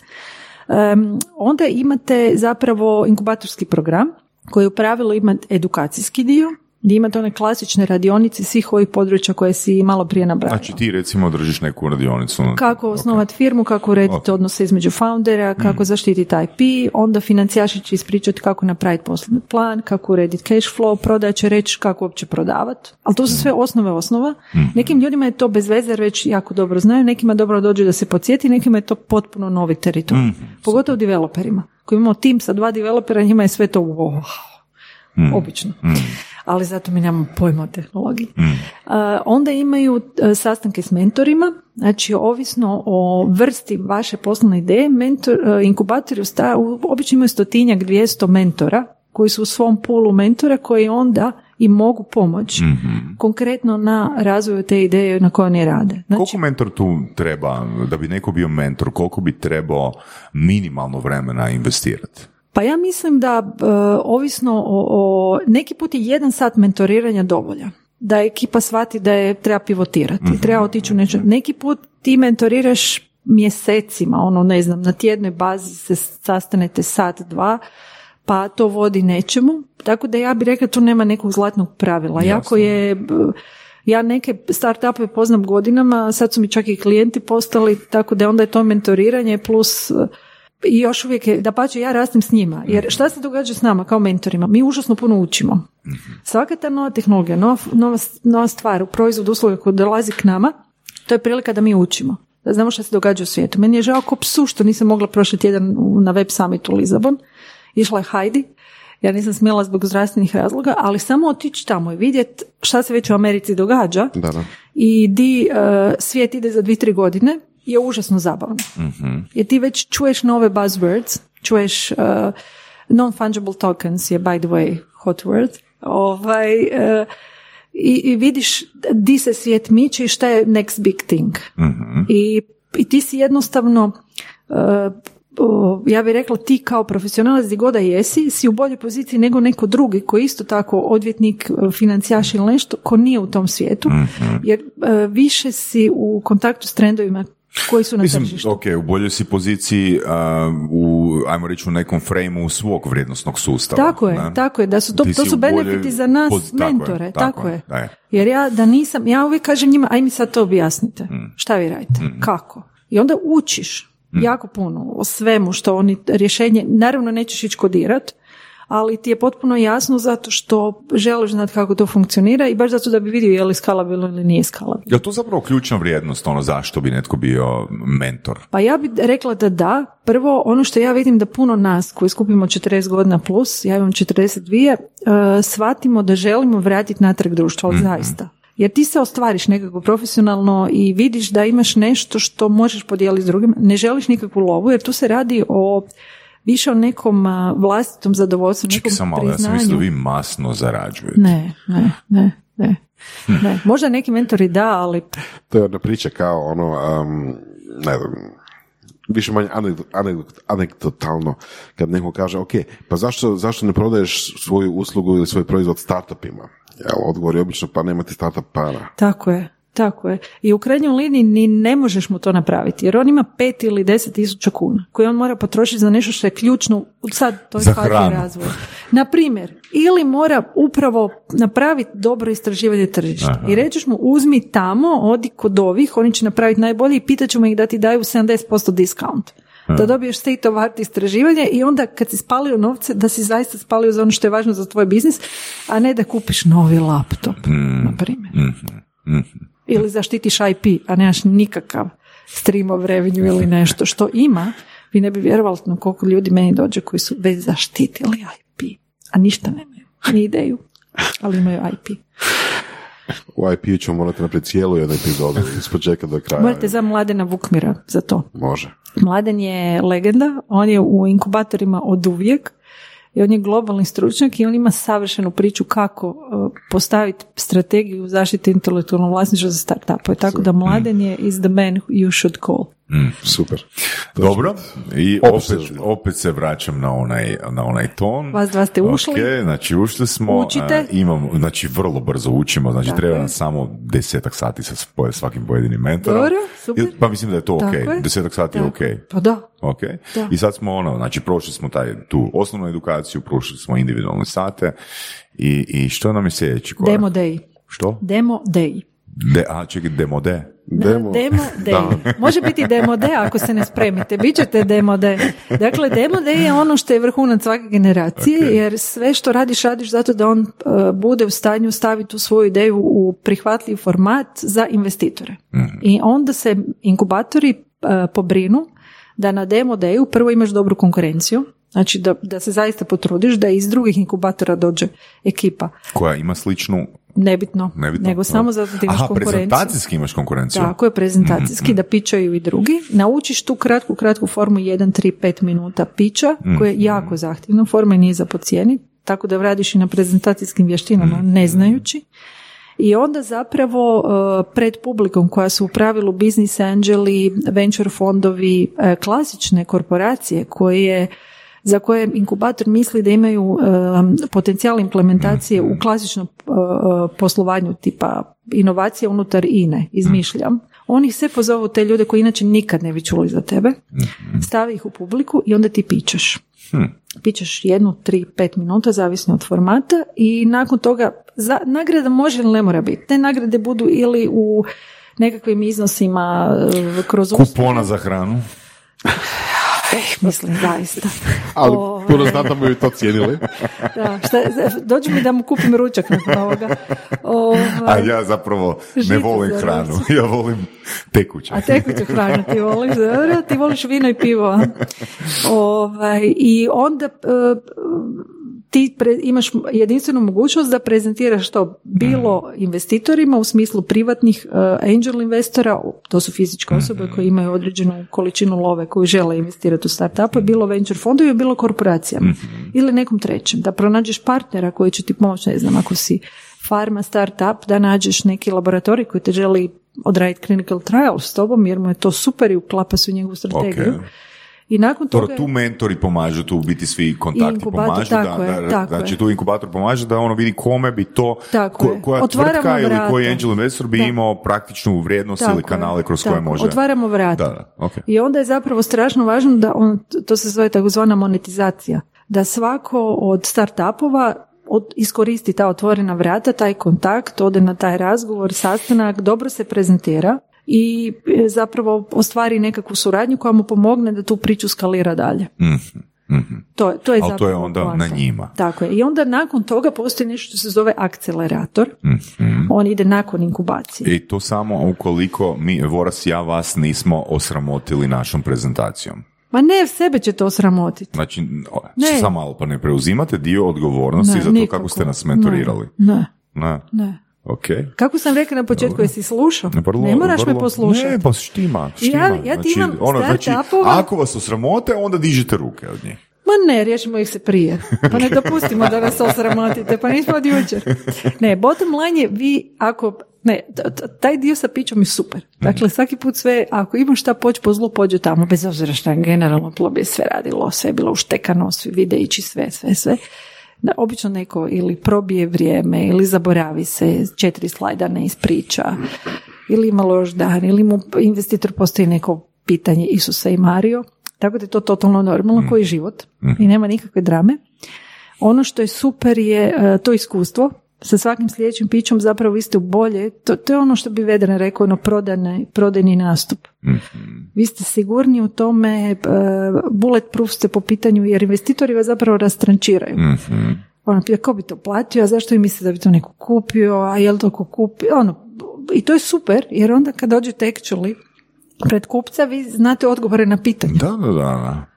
Dobro, mislim, jel se kad dogodilo iz tvog iskustva da se, ne znam, netko na ta pitanja investitora potencijalnih onak rasplako? Pa nije niko plako, ali bilo ih je ovi koji su mucali, onak je bilo nerazumijem pitanje. Znojili, znojili se, ubrzano disanje. Mislim. Da, da, da. Ne znam, Boras, ja ne, ne, to mi je meni previše stresa, ha? Nećemo ići u inkubator, ha? Ma ne, može, treba ići. Za ruku, za ruku ga povedi, ajde, ajde Biće sve u redu, biće pive, biće pive. Okay, tako je, uvijek okay, ima pive, okay, to dobra, sam prvo spomenuli, uvijek ima hrane i pića. A jel mogu pit pive prije pićanja? Možeš. Naravno, mogu pa pit, nije tu traktor. Ne mogu piti puno pive. Nije vrtić. Pa da, možeš. Iako ponekad izgleda kao vrtić. Da, da, da, da, možeš. Pa mislim to, ok, sad ste mi promijenili submodalitete, ovoga, mislim da bi čak mogao. Mislim da bi čak mogao, na. Bibi. Bibi. Dobro, dobro. Tak, da, evo. Dakle, akcelerator. Akcelerator. Next stage. Next stage. To je kad si već zreo. Kad imaš takozvani beta product ili M V P, minimal viable product, ili kad imaš već prve usere, kad je neko platio novce za to što ti imaš, mm-hmm, i dokazuje si da je fit to market, da ima potencijala, i onda ti treba brzo. Zato što tehnologija sve se toliko brzo događa da ako to ne napraviš u nekakvom time da. spanu, da će te jednostavno vrijeme pregaziti. Da. I tu dolaze nas zapravo akceleratori koji, ja bih rekao, kod centrifuga, brzo kataliziraju taj cijeli proces da, da i daju ti ono što ti treba u toj fazi razvoja tog proizvoda i usluge. Dakle, to je već kad, kad jeci puno zreliji, kad si već, kako smo imali onu priču sa frizerkom, kad si već u četiri zemlje, on board do četiristo frizera, e, imaš nekakav značajan stream of revenue, e, pokrivaš break even, e, znači dokazu si da imaš i kupca i proizvod i da imaš sve što ti treba, ali sad ti fali, ne znam, e, pet milijuna e, mm. dolara za marketing. E, super si to rekla, super. I to je to. I onda dođe akcelerator i zapravo ti da. omogući da tih pet milijuna kad ih uzmeš, da ih potrošiš da. na prave prodajne kanale koji će actually imati konverziju klijenata tako da, da za sedam godina budeš u četrnaest zemalja. Okay. I samo jedna digresija koju moram reći, ali sad sam u toj fazi i, i sve. Znači, taj iznos koji si rekla je fakat realan. Da, da, da. Znači, ovi naši akceleratorčići da. koji daju po, ne znam, pedeset tisuća, sto tisuća eura, da. ne rade nikome uslugu. Da, znam, ali to, toko love Kako imamo. Kako ti to znaš, Voras? Zato što znam koliko mi treba, koliko, koliko košta marketing. Mm, okay. Jako puno, da. Mm. Jako, jako puno. Evo, Voras, sad na temelju svog iskustva, je li ono, važnije staviti tu te prve no, prvu, prvu lovu marketing ili u razvoj? Pa znaš šta? Kokoš ili jaja. Kokoš i jaje, ali probao sam staviti u razvoj. Mislim, znači marketing. Okay, stavio, stavio, drugi put mi stavio marketing. Drugi put stavio marketing da se vidi da PowerPoint se puno bolje prodaje. Da, da. E sad, znači akcelerator, čisto da ja bolje razumijem, ja znam da Voras razumije jer je unutra. Što to točno znači? Koji su to koraci? A... Opet isto. Opet se prijaviš na nekakav poziv, natječaj, opet ideš u program. Ali moraš zadovoljiti kriterije. Tako prvi, je. Sad da. tražiš puno više. Sad tražimo da imamo ono minimal viable product, mm-hmm, da imamo da, actually recurring revenue, znači da se kupci vlačaju, mm-hmm, kupuju ponovo, da, se, da postoji strašan potencijal rasta i onda oni te zapravo guraju, šiftaju te da to odradiš brže. Ok, rekla si moraš imati neke kupce. Ne, neke znači...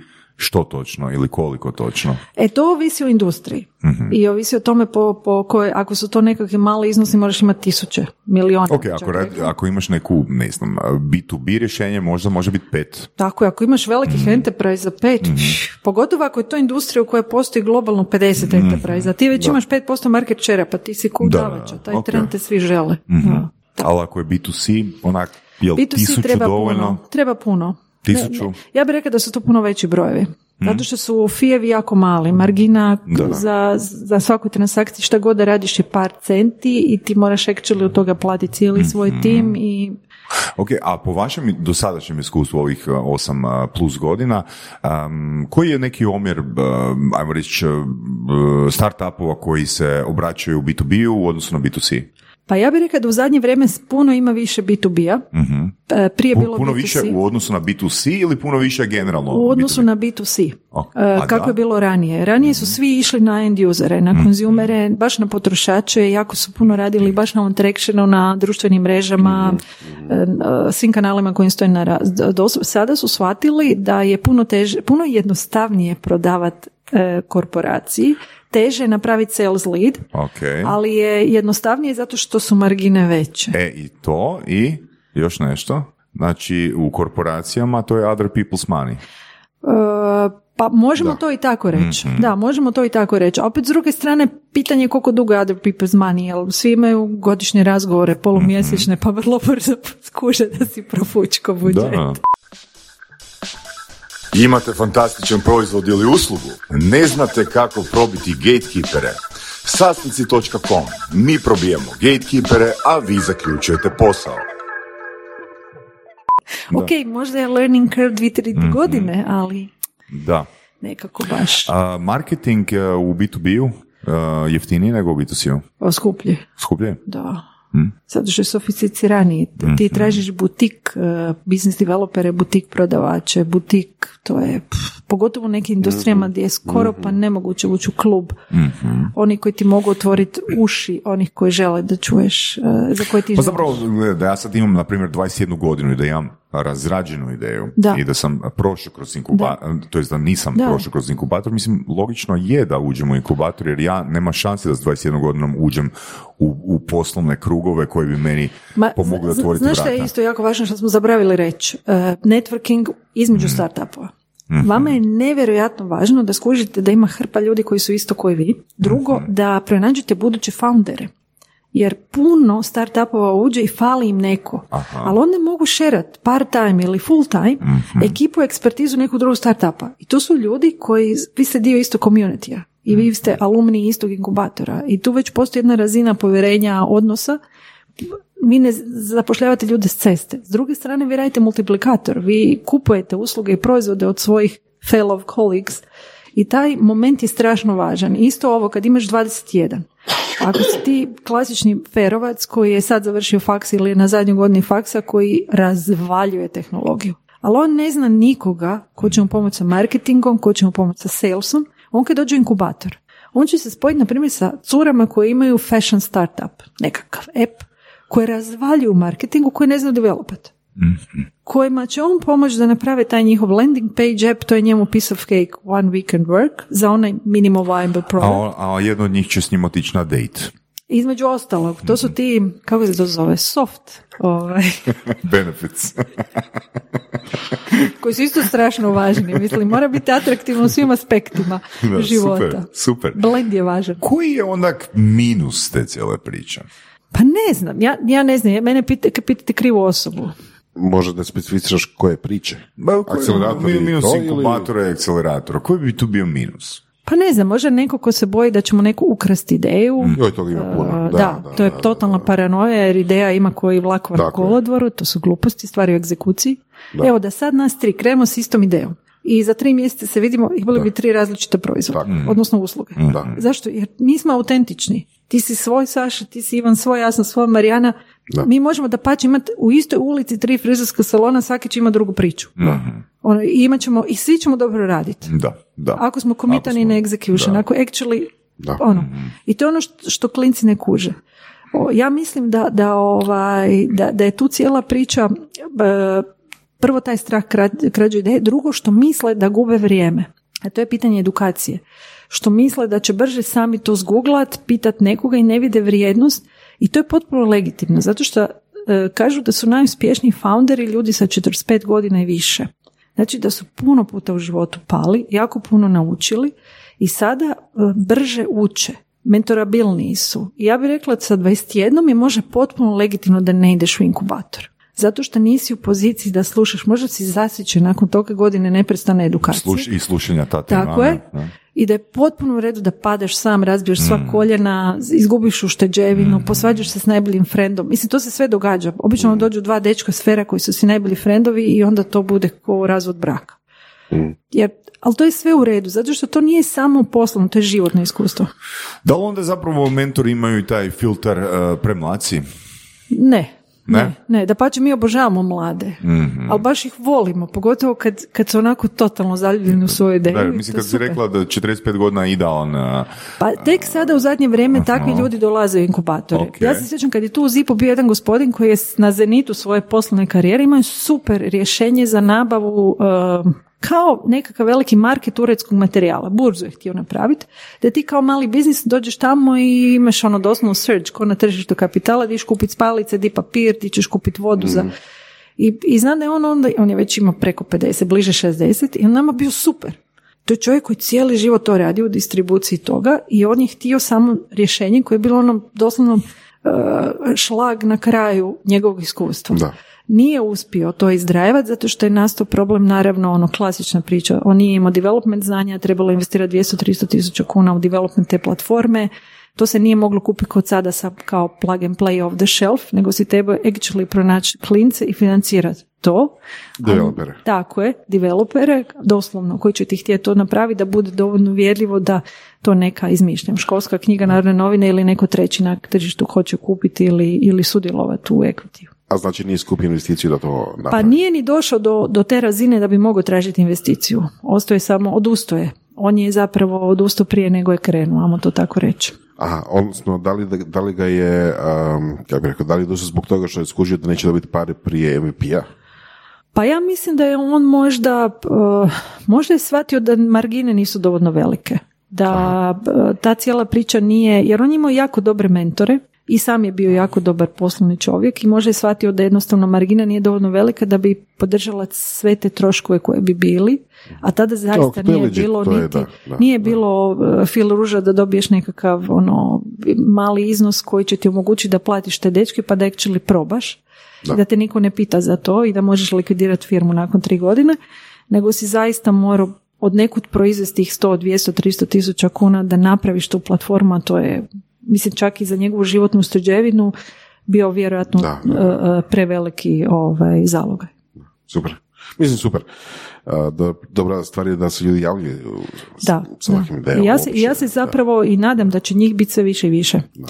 Ono, ljudi naših godina koji imaju deset, dvadeset, pedeset, sto tisuća nečega u nečemu i koji će staviti svoje vrijeme, da. znanje, iskustvo u, da. da probaju nove stvari. Ja bih sad samo rekao opet da je pitanje skale. Jel recimo u Londonu je to je deset ili to ne više. Kod to je, to je sto ili dvjesto tisuća funti. Da, a u Americi ti treba miliona. Da.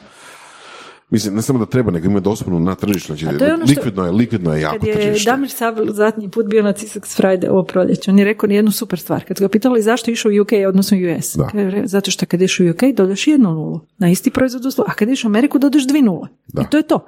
I, I to su ta tržišta. Evo sad je Landing A I ovaj, uh, od uh, Andrew Arniga skupio četrdeset sedam milijuna dolara. On ima uh, vision recognition za industrijsku proizvodnju. Znači nešto četrdeset sedam milijuna dolara. Koji je hrvatski, evropski startup da. dobio četrdeset sedam milijuna? Ok, je on čovjek koji je bio Badu, koji je ima, koji je ono svjetski guru umjetne inteligencije, ali četrdeset sedam milijuna dolara. Da. To je američko tržište. Da, da. U Hrv- na hrvatskom bi skupio četiri zarez sedam milijuna kuna, u Europi bi kupio četiri zarez sedam milijuna eura. Da. To je to. U Americi je sve deset puta više, to je ono, dodaš jednu, odnosno dodaš dvije nule. Ali s druge strane i sve košta više. Meni je, evo, prošli tjedan klijent rekao, imao jedan mali em end a, on je u Kaliforniji, baš radi u tehnološkim startupima, njegov odvjetnik košta sedamsto pedeset dolara sat. Mm-hmm. I računa od šeste minute, sedamdeset pet dolara, mm-hmm. jedan telefonski poziv. I kaže on, kad je pitao za fijeve hrvatske, on po podu se valja, da. jer to je potpuno druga paradigma. Da, da. Ali, kaže, ali ja sam imao prvi prvu sit sa šest milijuna. Da, I da, naravno, da, da prvi sit je bilo šest ja kažem, milijuna. Da, da, jer tri do pet posto su legally tax, odnosno ostali advisory, do deset posto investicije se računa za business consultancy. Da, ali to nije sve. Da. Mislim, ovaj flip side toga je da ako ti ideš na međunarodno tržište, ako to prodaješ na međunarodnom tržištu, tako je, da bi marketing košta isto, da li ti je sjedište bilo u Hrvatskoj, da, uh, Bosni, uh, Rumunjskoj ili Americi. Jer ideš ili na globalno tržište. Tako. Tako je. I trošak, na primjer, marketinga ti je isti. Tako. Drugo, trošak developera je postao jako da. sličan i postaje isti je. kao vani. Je. Znači, vrhunskog developera danas u Hrvatskoj zapošljava netko iz Amerike. Bez problema, ti, već godinama. Već godinama. Da. I ti kao firma iz Hrvatske moraš tog istog čovjeka da. privabiti sebi. Da. Znači, moraš mu ponuditi, možda nećeš moći sto posto istu plaću kao Amerikanac, ali barem pedeset posto i living conditions. Barem tu da. negdje. Da, da, da, da, zato što mu je cost of life puno niži, pa ćeš onda igrati na tu kartu. Da, da unutar dvadeset minuta dođu do vrtića i ne znam šta. Da, da, ali to je, to je realno, to je realno usporedba. Znači, ako neko od nekog plaća, šta ja znam, tri tisuće dolara mjesečno, a to, je, to nije velika cijena. Tako je. A, ti moraš usporedbu, usporednu cijenu ponuditi. Da. Znači, bez obzira gdje ti je središte, da. imaš, ako ideš na globalno tržište, jako slične troškove. Tako ok, manje ćeš platiti možda odvjetnika. Mo, nećeš, zato što ćeš na lokalnom emitivnom tržištu, gdje god želiš pronuditi svoj proizvod i uslugu, morat opet imati opet. legal advisora kojeg ćeš platiti po sedamsto pedeset dolara. Super primjer. Znači, nema toga sad u Hrvatskoj ćemo dobiti manje investicije zato što manje koštamo. Mm. Ne koštamo manje ni malo. Znači, dobiti u Hrvatsku investiciju od, šta ja znam, sto tisuća nečega je... Koštamo manje ako, ako idemo na hrvatsko tržište da dokažemo poc, ako odemo na slovensko, bugarsko, rumunsko, pa uzmemo neku investiciju iz europskih fondova, ali ako hoćemo skalirati globalno, da na kraju balade trebamo love koji je američka, kineska ili indijska kompanija. Jednako je. Da. Da. Tu si u pravu, skroz. Da. Da. I zato je naša, oni imaju tu foru, uvijek kažemo, američki investitori ti daju pare da dokažeš da ćeš razviti, a evropski te pitaju di ti je to, di ti je da. tvoj proizvod i usluga, da, da bi ti dali novce. I puno, to je taj drugi mindset. Tako je. Puno Upravo su... to. konzervativniji. Da, da, da, da. To ne, ne pričamo samo o Hrvatskoj, pričamo o Europi generalno. Tako je, mi smo, star, mi smo stara civilizacija, mi imamo da. stare načine, mi nismo, mi smo risk adverse, da. mi nismo risk prone da. i da. to se vidi. Mislim, da. pa pogledajte di su svjetske borze, nisu u Europi. Da, da, da. Ono. Da, da, da. A s druge strane, ono, jedan Tesla ili ne znam koji ima valuaciju, ne znam ni napisate nula. Da. Ono. Yeah. A zapravo i Amazon je trideset godina zapravo stvarao gubitke, a svejedno dionice su vrijedile suludo puno novaca. I rasle. Tako, I rasle. da, da, da, cijelo vrijeme. Mislim da Twitter još uvijek nije profitabilan, mislim da Uber još nije profitabilan, Uber a još uvijek se u njega Uber ulaže jako, maso. Da, da, Uber je jako, jako zanimljiva priča, ali to je sad pitanje da li je to uopće važno u toj priči, jer da nije bilo Ubera ne bi bilo osamdeset posto današnje tehnologije. Mm-hmm. Oni su uveli service uh, economy, uh, sharing economy kao Ono. Kao uslugu, da. Ne, ali kao običnu stvar, kao dobro jutro, da. čega nije bilo. I sad je pitanje, i to je onaj nemonetarni efekt Istina. tehnologije koji je suludo važan i koji se isto može staviti u brojke. Makroekonomisti to mogu bez problema. Jer ako gledaš samo valuaciju firme na burzi, oni vjerojatno imaju koma balance sheet. Ja sve članke koje činim od kada je otišao onaj stari founder, uh, infamozni, svi su, uh, svi tvrde da je to samo što ne propadne, da to sve nema smisla, a s druge strane, zamisli koje sve biznisi su nastali zato što se neko usudio napraviti takvu vrstu service economy i platforme. I koliko mi se imamo benefita koji end useri. I biznis ideje također. Ne kaže se džabe Uber za nešto. Da, da, da, da, da. Znači se inspiracija biznis modela je, je dovela do drugih sličnih Tako biznis je. modela. Upravo to. Upravo to. Da. Upravo to. Da. I to je ono što je, ja se sjećam kad je Mate Rimac prije šest godina, tako. Na M B A Croatia priču, priču o tome da će nas, da aute ćemo pokoristimo samo sedamnaest posto vremena i to ako puno vozimo, da ostalo vrijeme sjede doma da, na parkingu da, da. i da će vrlo brzo doći vrijeme kad ćemo mi rentati auto, probably bez vozača, da. odfurat se, a neko drugi će plaćati osiguranje, plaćat će održavanje i birat ćemo danas hoću voziti karavan jer imam stvari za prevesti ili ću uzeti sportski auto jer se hoću prođirati. I znam kad je on to nama pričao prije šest godina, nama je to bilo ono wow, ono visual thinking, ali danas smo ono stvarno step away. Ja bi prva uzela to umjesto onog glupog auta koji od šest dana u tjednu stoji na parkiralištu, mm. garažiran i trune, da gubi vrijednost to na stranu, nego on trune, te auto je nesretan, ga niko ne vozi. Mm.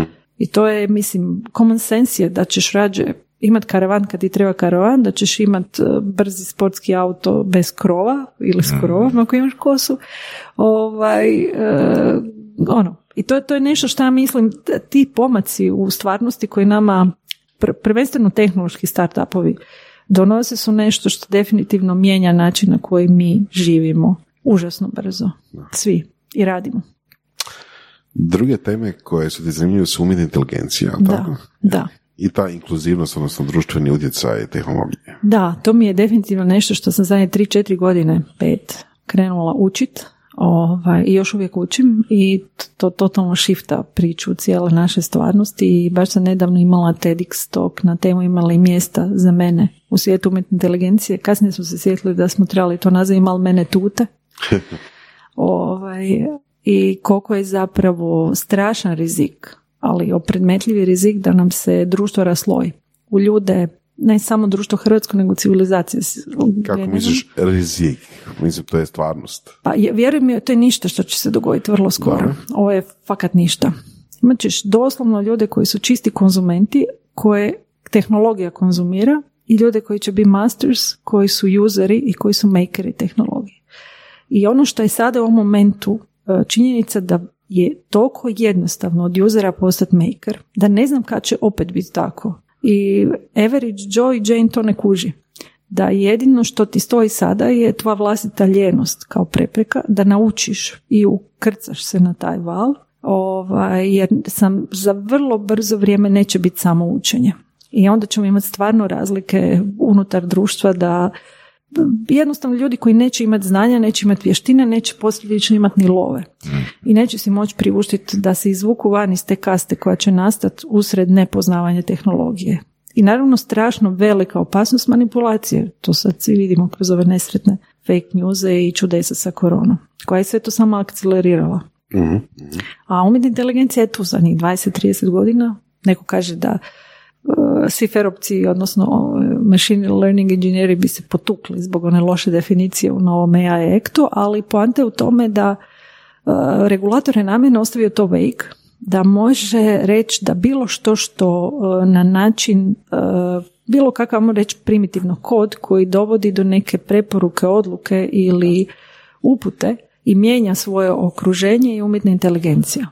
I to već razina Excela zadovoljava, što naravno njima omogućava da to sve reguliraju, certificiraju, naplate na novce, ali s druge strane ostavlja i mogućnost inovaciji i kreaciji. Uh-huh. I, i to je nešto što je neminovno naša svakodnevnica i koliko god mi mislimo i bojimo se neki robota koji dolaze, koji će sve da pomremo i autonoma i ne znam, Androida, odaberite chatbotova, gluposti. To je, to je već sada tako, samo je pitanje u kojem mjeri smo mi to akceptirali ili ne. Ovo što si rekla da će biti vrst, kaste, kako se rekla, društva, one koji su uh, tehnološki potkovani, koji kreiraju, koji su makeri i tako dalje, oni koji nisu. Pa nekad i ja razmišljam tako, ali onda se sjetim toga da, evo recimo, primjer Hrvatske, da postoji ogroman, ogroman biznis, ogromna količina ljudi koji živi, na primjer, od sunca i mora u Dalmaciji. Da. Koji ne znaju valjda naći program na televizoru, a ne je, ali su se nešto jako izvještili u Airbnb, u Bookingu i tome kako tako će je oni napraviti svoju vlastitu platformu da ne plaćaju njima te pare, jer im je jasno da bez društvenih med, mreža neće doći nijedan klijent k njima. Tako da ako imaju incentiv da zadrže taj svoj rentijerski stav, čak i oni nauče o tehnologiji. Do razine da unesu nešto u Airbnb i tako, da. A, da li će neko od njih napraviti svoj Airbnb zbog količine kapitala koji trebaju, neće. Pa neće napraviti, ali će pokušati. Neki od njih pokušavaju. Zato što misle da mogu jednom običnom web stranicom zamijeniti i za svu tu sofisticiranu da tehnologiju, jer primitivno, needucirano misle da je to djetu vrijednost, ja to mogu. Da. Onda kad bi probali zakupiti običan Google Ad, onda već u startu onako cijela da godišnja zarada ovaj, padne u vodu. Mislim, jedna, jedna od downside tehnologije je to ta globalizacija, odnosno E sad, da li je to ono situacija there can be only one ili nije, još uvijek ostaje da se vidi, ali trend je takav da velike, da, da, da, veliki shiftevi u idejama i tehnologijama proizvode velike megakorporacije koje to, koji manipuliraju time. Recimo ono, Airbnb i Booking, ok. Da dođe neko treći, sad je to ogromna već velika količina truda koji malo ko će napraviti. Slažem se i to je sad ona cijela priča o ekonomiji Blue and Red Ocean. Želiš li ti u postojećoj krvavoj industriji se igrati samo dampi, dumpinga, da, jer to je i barrier to entry, ili ćeš ti napraviti Blue Ocean priču i napravit ćeš nešto drugačije, inovativno i kreativno, što će biti gerila u odnosu na postojeću industriju i što će zapravo biti bez konkurencije tri ili pet godina. Osim što ono je minus Blue Oceana, jako dugačak customer journey, s obzirom na otvaranje novog. Ne? Business development. Oh, ho, ho, ho. Da. Oh, oh, oh. Business development. Ti ga možeš uvjeriti. Je to novi buzzword? Ne, to je staro već. Okay, ja. Sigurno ima neka nova seksija. Ove, ali to, to se slažem i to je realna opasnost. Ono što je problematično što zemlje, jer nacionalna ekonomija više nema nikakvog smisla. To su sada ono svi znamo da su korporacije zapravo nove države, uvjetno rečeno. I, svi, i cijeli zakoni evo, na razini Europske unije se donose samo zato da se stane na kraj jednom Amazonu, jednom Facebooku, gled G D P R. I ova priča sa third party cookies koja kreće od, bo- od Božića, odnosno nove godine, e, pokušava se samo ono što je najgore od svega, što, što je potpuno regu- normalno za regulatora, da on pokušava odrezati, ograničiti, e, um, uvjetno rečeno regulirati, a, a to nije život. Život je mm-hmm, ono, mm-hmm, divlja mm-hmm. livada koja ako ju ne obrađuješ vrlo brzo postane šuma. Za pet do sedam godina jedan prekrasan vinograd već bude mala šuma, za deset godina živ... Ej, to je zapravo i sad je pitanje tu jako kako naći dobar balans. Ja bi, ja bi uvijek stavila kartu na Prometeje. Da ljude koji će su sudi bogovima uzeti vatru i koji će totalno disruptivno e, iskoristiti tehnologiju koja je jako dostupna. Bilo ko od nas može upisati Python i C plus plus i Java i vrlo brzo zarađivati tri tisuće dolara. Vrlo brzo. Zašto? Jer nažalost toki je scarcity of talents da će čak i tebi kod totalnom početniku unutar šest mjeseci neko actually plaća te pare. Samo da pretipkavaš, a ne da kodiraš.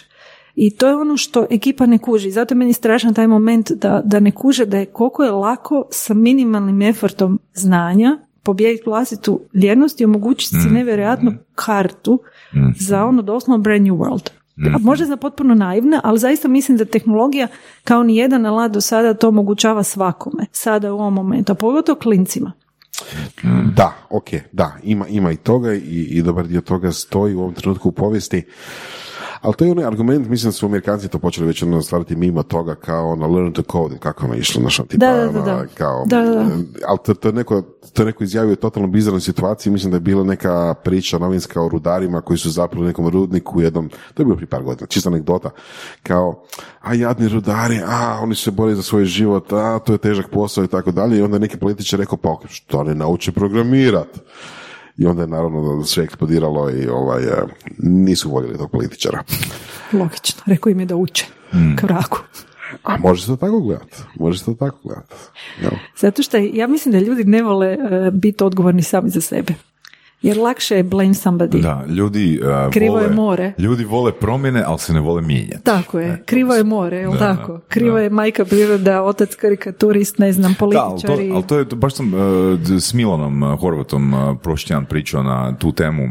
Vrlo, vrlo sličan, uh, vrlo sličan ishod rečenice kad kažeš ono, doslovno je šest mjeseci dovoljno nekog ozbiljnijeg rada da ti preskočiš... Uh, Da. U ozbiljni financijski ono, razred, razred da, ne? Sada. E, ali zapravo ja, ja sam izgovorio rečenicu kao standardi su izrazito niski.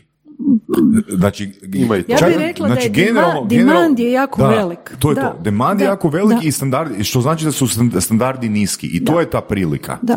Da, da, da, da, da. Znači, da zato, zato mislim da. A opet, da. Drugi kriterij, da. To što smo sad rekli, znači ljudi ne vole učiti. Da. Znači, bilo tko Ja, moj, to je moje čvrsto uvjerenje. Ako ti uzmeš tri mjeseca po dvadeset radnih dana u satnici, da, da. Znači to je sto šezdeset puta tri, četiristo osamdeset, uzmi bilo koju temu. Da. Uzmi temu marketinga, uzmi temu prodaje, kroz knjige ili kroz YouTube videe, sve jedno. Je, znači ne da ikome nužno plaćaš neki novac. Ti znaš, da. Po mojim kriterijima, bolje nego osamdeset posto ljudi koji to radi za život. Da. Nažalost, da. da. Nažalost, da, je to ona priča sa, sa, sa onih tiz, ona kineska poslovica sa tisuću, sra, tisuću sati koji čine majstra. Jer zaista je tako. Meni je super ova priča, sa, vjerojatno znate, ovaj A I Lipik centar. Uh, znači, prošle godine kad smo mi krenuli s onoj Elements of A I udruzi, Hrvatska udruga za umjetnu inteligenciju, bilo je kao, Finci su krenuli za vrijeme svog prezidencija dvije tisuće devetnaeste sa jako ambicioznim planom da umjetnu inteligenciju stave na agendu average citizen, znači obično građanina Evropske unije i stavili su jedan jako fora gamifikaciju na razini e, Finske, onda kasnije svih zemalja koje su chip in, jedan posto stanovništva da prođe all elementarni elements of A I, e, cool. tečaj, e, poznavanja šta je tu uopće machine learning, deep learning, zašto, šta, se, šta tehnologija danas može, di želi ići i oni su napravili mali, kratki tečaj i otvorili ga za sve. Mi smo ga kao udruga lani preveli. Mm-hmm. Nije to lani, Isuse Kriste, to je bilo u siječnju. Da, je bilo da, lani. Da, je. I mi smo uspjeli, ja mislim, preko četrdeset tisuća ljudi se registriralo. Što znači, evo sad, po zadnjim popisom stanovništva mi smo jedan posto ljudi dobili mm-hmm. da skinu. Malo nam je niži rate završeno, ali bottom line je čak ti možeš, ja znam da smo dobili Plenkovića da bude jedan od onih endorsera. Imali smo jednog čovjeka, bio na Dobro jutro Hrvatska sedamdeset i nešto godina, koji isto tako iz dosade to završio. Hrpa klinaca u školi. I na tragu te cijele priče, kako zapravo podiče awareness, business development, učiniti umjetnu inteligenciju nečim potpuno običnim, je krenuo dečko iz Lipika, koji je doslovno rekao šta možemo mi da Lipik bude centar umjetne inteligencije u ovom dijelu Europe. Mislim, mi kao udruga možemo ti pomoći tako da ono šta god hoćeš, budemo otvorili kanale, sve naravno I, volonterski. I, I dečko je uspio napraviti prvu generaciju ljudi koji su, znači, nezaposleni, aha. došli u Lipik iz nekih tradicionalnih zanimanja i završili tisuću sati da, da, da, teorije plus prakse, moj dobili polaznik, moj polaznik dvadeset tri je, njih da, da, da. je dobio ili diplomu, aha. pa već radi, ili je otvor, pokrenuo startup. Aha. I sada imaju novu generaciju sto ljudi. Znači čak u jednoj Hrvatskoj. U Lipik, i u Lipiku. Svi su u Lipik došli. Znači on je uspio sa lokalnom Super. vlasti, sa lokalnim gradonačelnikom dogovoriti, gledaj daj mi tamo onaj prostor onog poduzetničkog centra, ja ću ti sa dečkom, mislim da je dečko iz Beča koji se bavi data science-om, koji me napravio program, uspio je doslovno cijelu infrastrukturu osigura da ti ljudi imaju di spavat, jest mm. i dobili su uh, minimalnu prosječnu plaću. Oni su provodili tamo nekoliko dana u tjednu, je li tako? Tako, oni su actually živjeli u, Lupi, da, da, da, u Lipiku. U Lipiku na. I on je Zagreb, uspio, da, da, da, mislim, dvadeset tri da, da. čovjeka se čini nekome pinac. Meni se to čini za Hrvatsku, mm-hmm. koda je dvije tisuće tristo ljudi to završilo. Ali mislim, da. čisto po pitanju eforta koji je potreban da ti to zarolaš. Mm-hmm. I oni su to napravili. Druga generacija ima sto ljudi. Mm-hmm. Tako da nije istina da se ne može. Može se jako puno. I zamislite, ti ljudi uče. Strašno. Da, s time da, opet disclaimer na to, uh, rekla si jedan kriterij, oni su nezaposleni. To je bilo isti, zato što je isti priča kriterij bila, kao da. i uh, financijsko i uh, tehnološko opismenjavanje ljudi koji zarađuju da. od uh, rentijerstva. Znaš, da, da, da. Znači, ako si nezaposlen... Dobro, ideja Daš, je bila da, da ti pokažeš da ona, onaj strah svi će da pomremo, sto četrdeset tisuća mm. ljudi će kroz pet godina ostati bez posla zbog uh, tehnologije koja će digitalno transformirati način poslovanja klasične industrije, la, la, la, i da postoji mogućnost da oni imaju exit, da pače, da unutar tisuću sati mm-hmm. uh, dobe steku nekakvu osnove novog absolutno zvanja da, i actually dobe novo radno mjesto ili pokrenu da. svoju priču, što je u nečemu ne, što ne, tek dolazi. Wow, i pogotovo jer to je taj frame od, vremenski da. frame od šest mjeseci. Da, da, da, da, da, da, da, da, da, da, da. Investiranje nije za svakoga. Investiranje može biti za vas ukoliko možete izdvojiti dvadeset eura i petnaest minuta za otvaranje računa. Ukoliko posjedujete dvadeset eura, započnite s Finaxom na double-u double-u double-u točka finax točka e u. Da. da, ali to, da, još da za, pokušamo zaokružiti, recimo, kako, kako si uh, na početku intervjua rekla, recimo, neko ko zarađuje od taksiranja. Da. Znači, on nema skalu, to je jedan... Uh, on je, meni, ne može po, po ni račune platiti, a kamo znači, li išta drugo, to, pogotovo to ako nema stvar, vlastiti auto, to je stvarno prekarijat. Znaš što je, po, po meni, ona greška u definiciji, da. definiciji zarade. Neko će reći, ko se bavi taksiranjem, e, ja zarađujem jedanaest tisuća kuna znači, mjesečno. Ali, ne, ne, ne samo to, nego da li je to osam satno radno vrijeme, pet dana u tjednu. Znači, ljudi su usidreni, ljudi su usidreni u ja zarađujem mjesečno, a ne koliko ja radim mjesečno. Da, da, da. I to je to. Znači, bolje zarađu, to, je, to je moja ono mantra od, unazad petnaest godina, bolje raditi minimalno, ako ti znaš kako ćeš svoje slobodno vrijeme a, iskoristiti u cilju da to za deset godina monetiziraš. Ma za tri, pet godina a? i brže. Nego, nego da radiš ono da kažeš, ej, gledaj, ja imam petnaest tisuća kuna plaću mjesečno. Jer bit penzioner i vozit za Uber mm-hmm. je meni super fora. Da, da, zašto? Ti imaš svoju egzistenciju riješenu da. i umjesto da sjediš pred kaučem od mm-hmm. četiri do šest ili kako god ujutro kad ti se vozi, ti se voziš po gradu, zaradiš si još jednu mirovinu, možda, možda ne, ali nemaš nikakav pressure na egzistenciju. Mm-hmm. Ideja da ti radiš doslovno ko prekarni radnik. Da. I da je sva tvoje, ti nemaš ni auto, živiš u podstanarskom stanu, imaš dva klinca doma, tvoja žena radi. Maja Brkljeđić mi je pričala super priču da se rasplakala, gledala je dokumentare, za osnovu je bila medicinska sestra, ne znam koja zemlja, tipa Rumunjska, Bugarska, ubite me, ona radi na satnicu u okviru nekog E U projekta i ide na, na zanimanja po selima Rumunjske, Bugarske, nebitno, može biti Like, i plaćeno je samo vrijeme koje provede kod korisnika. A to što putuje od jednog drugog da. korisnika po četrdeset minuta, sat vremena, to su ceste ko glina, ono Banija, da, da, da. to se ne računa. I ona ima dvoje klinaca, a muž radi kao dostavljač, ono, ili taksist, nebitno. Da.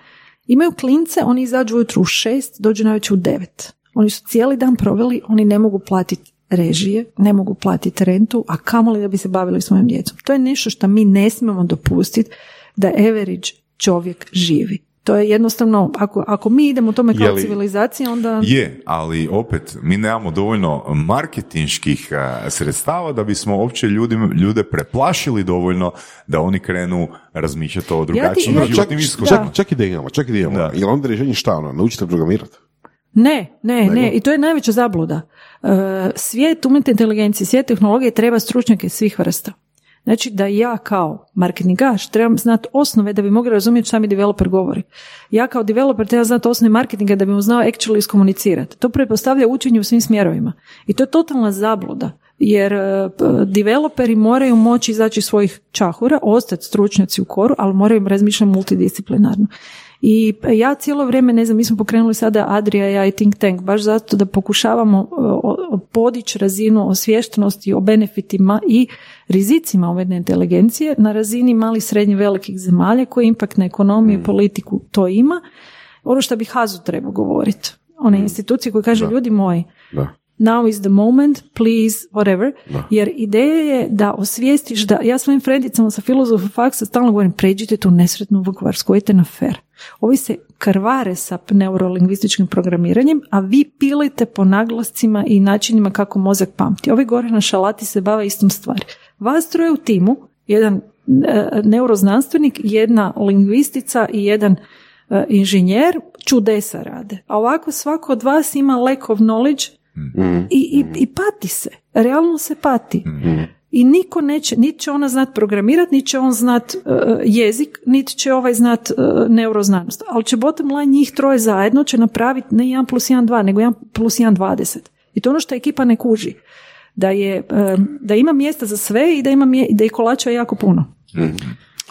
I evo za kraj, kad ispričamo o društvenom djelovanju i udrugama, šta je poza? Poza.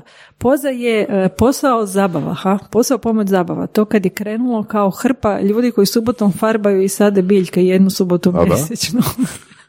to, je, to je poza. Zapravo to je, nas ima može sad, ja bih rekla dvadesetak. Ekipa ode, dođe, kako se oženi, razvede, dobije djecu i slično, ali pokušavamo mi kao poslovni ljudi ne dati novce za neki charity, nego kupiti farbu i otići negdje po farbati ogradu, ne znam, posaditi stabla za pse u Dumovcu, u Nojnarci. Znači ne samo dati lovu, nego dati svoje vrijeme i paralelno se onda družiti. Eto, i Eto. ja kad sam danas ujutro nazvao Vedrana, i, a, Vedrana Oprostića, i ovoga, pitao sam ga kako bi ti meni a, približio, objasnio a, ko je Marijana. A on je rekao, Marijana je osoba koja um, baš voli davati, voli se unositi i a, ne kalkulira, tak sam barem ja interpretirao, ne kalkulira hoće li joj se vratiti. Jednostavno je osoba koja voli davati doprinose. I mislim da je super fora da smo tu na ovoj lokaciji. Mene je Saša Cvetojević naučio jednu jako, jako važnu lekciju iz biznisa. Koliko je važno kruženje energije. Da daješ svoje kontakte i da primaš kontakte i da dopuštaš da ti ljudi pomažu i da ti njima pomažeš i da, je to, da daješ to bez zadrške. I da to je zaista u Hrvatskoj moguće. Tako da bi ja rekla da ta ideja sa, sa kruženjem energije je iznimno važna. Jer moraš jednako dobro davati i jednako dobro primati da bi ta cijela priča imala smisla. I naravno kružiti se s istim takvim ljudima. Ja se apsolutno slažem i sugeriram svim slušateljima da se prijave na akademiju. Na tu temu poslušaju lektiru Go Giver. Good. Hvala ti puno, Marijana. Hvala na... vama, dečki. Odlično, hvala. I dođite u ZIP, odnosno Algebra Lab. Budemo vas primili. Smislit ćemo, smislit ćemo novi start. Hvala ti na pozivu, bacat ćemo novčić. Bog. Slušali ste podcast Surove strasti, broj jedan audio podcast u regiji. Ako vam se sviđa, lajkajte. Ako se slažete sa gostom, komentirajte, ili ako se ne slažete, pogledajte našu ponudu obrazovnog sadržaja na academy dot surove strasti dot com. Komentirajte, lajkajte i nadam se šerajte, tako da i drugi ljudi mogu saznati za Surove strasti. Čujemo se i do slušanja.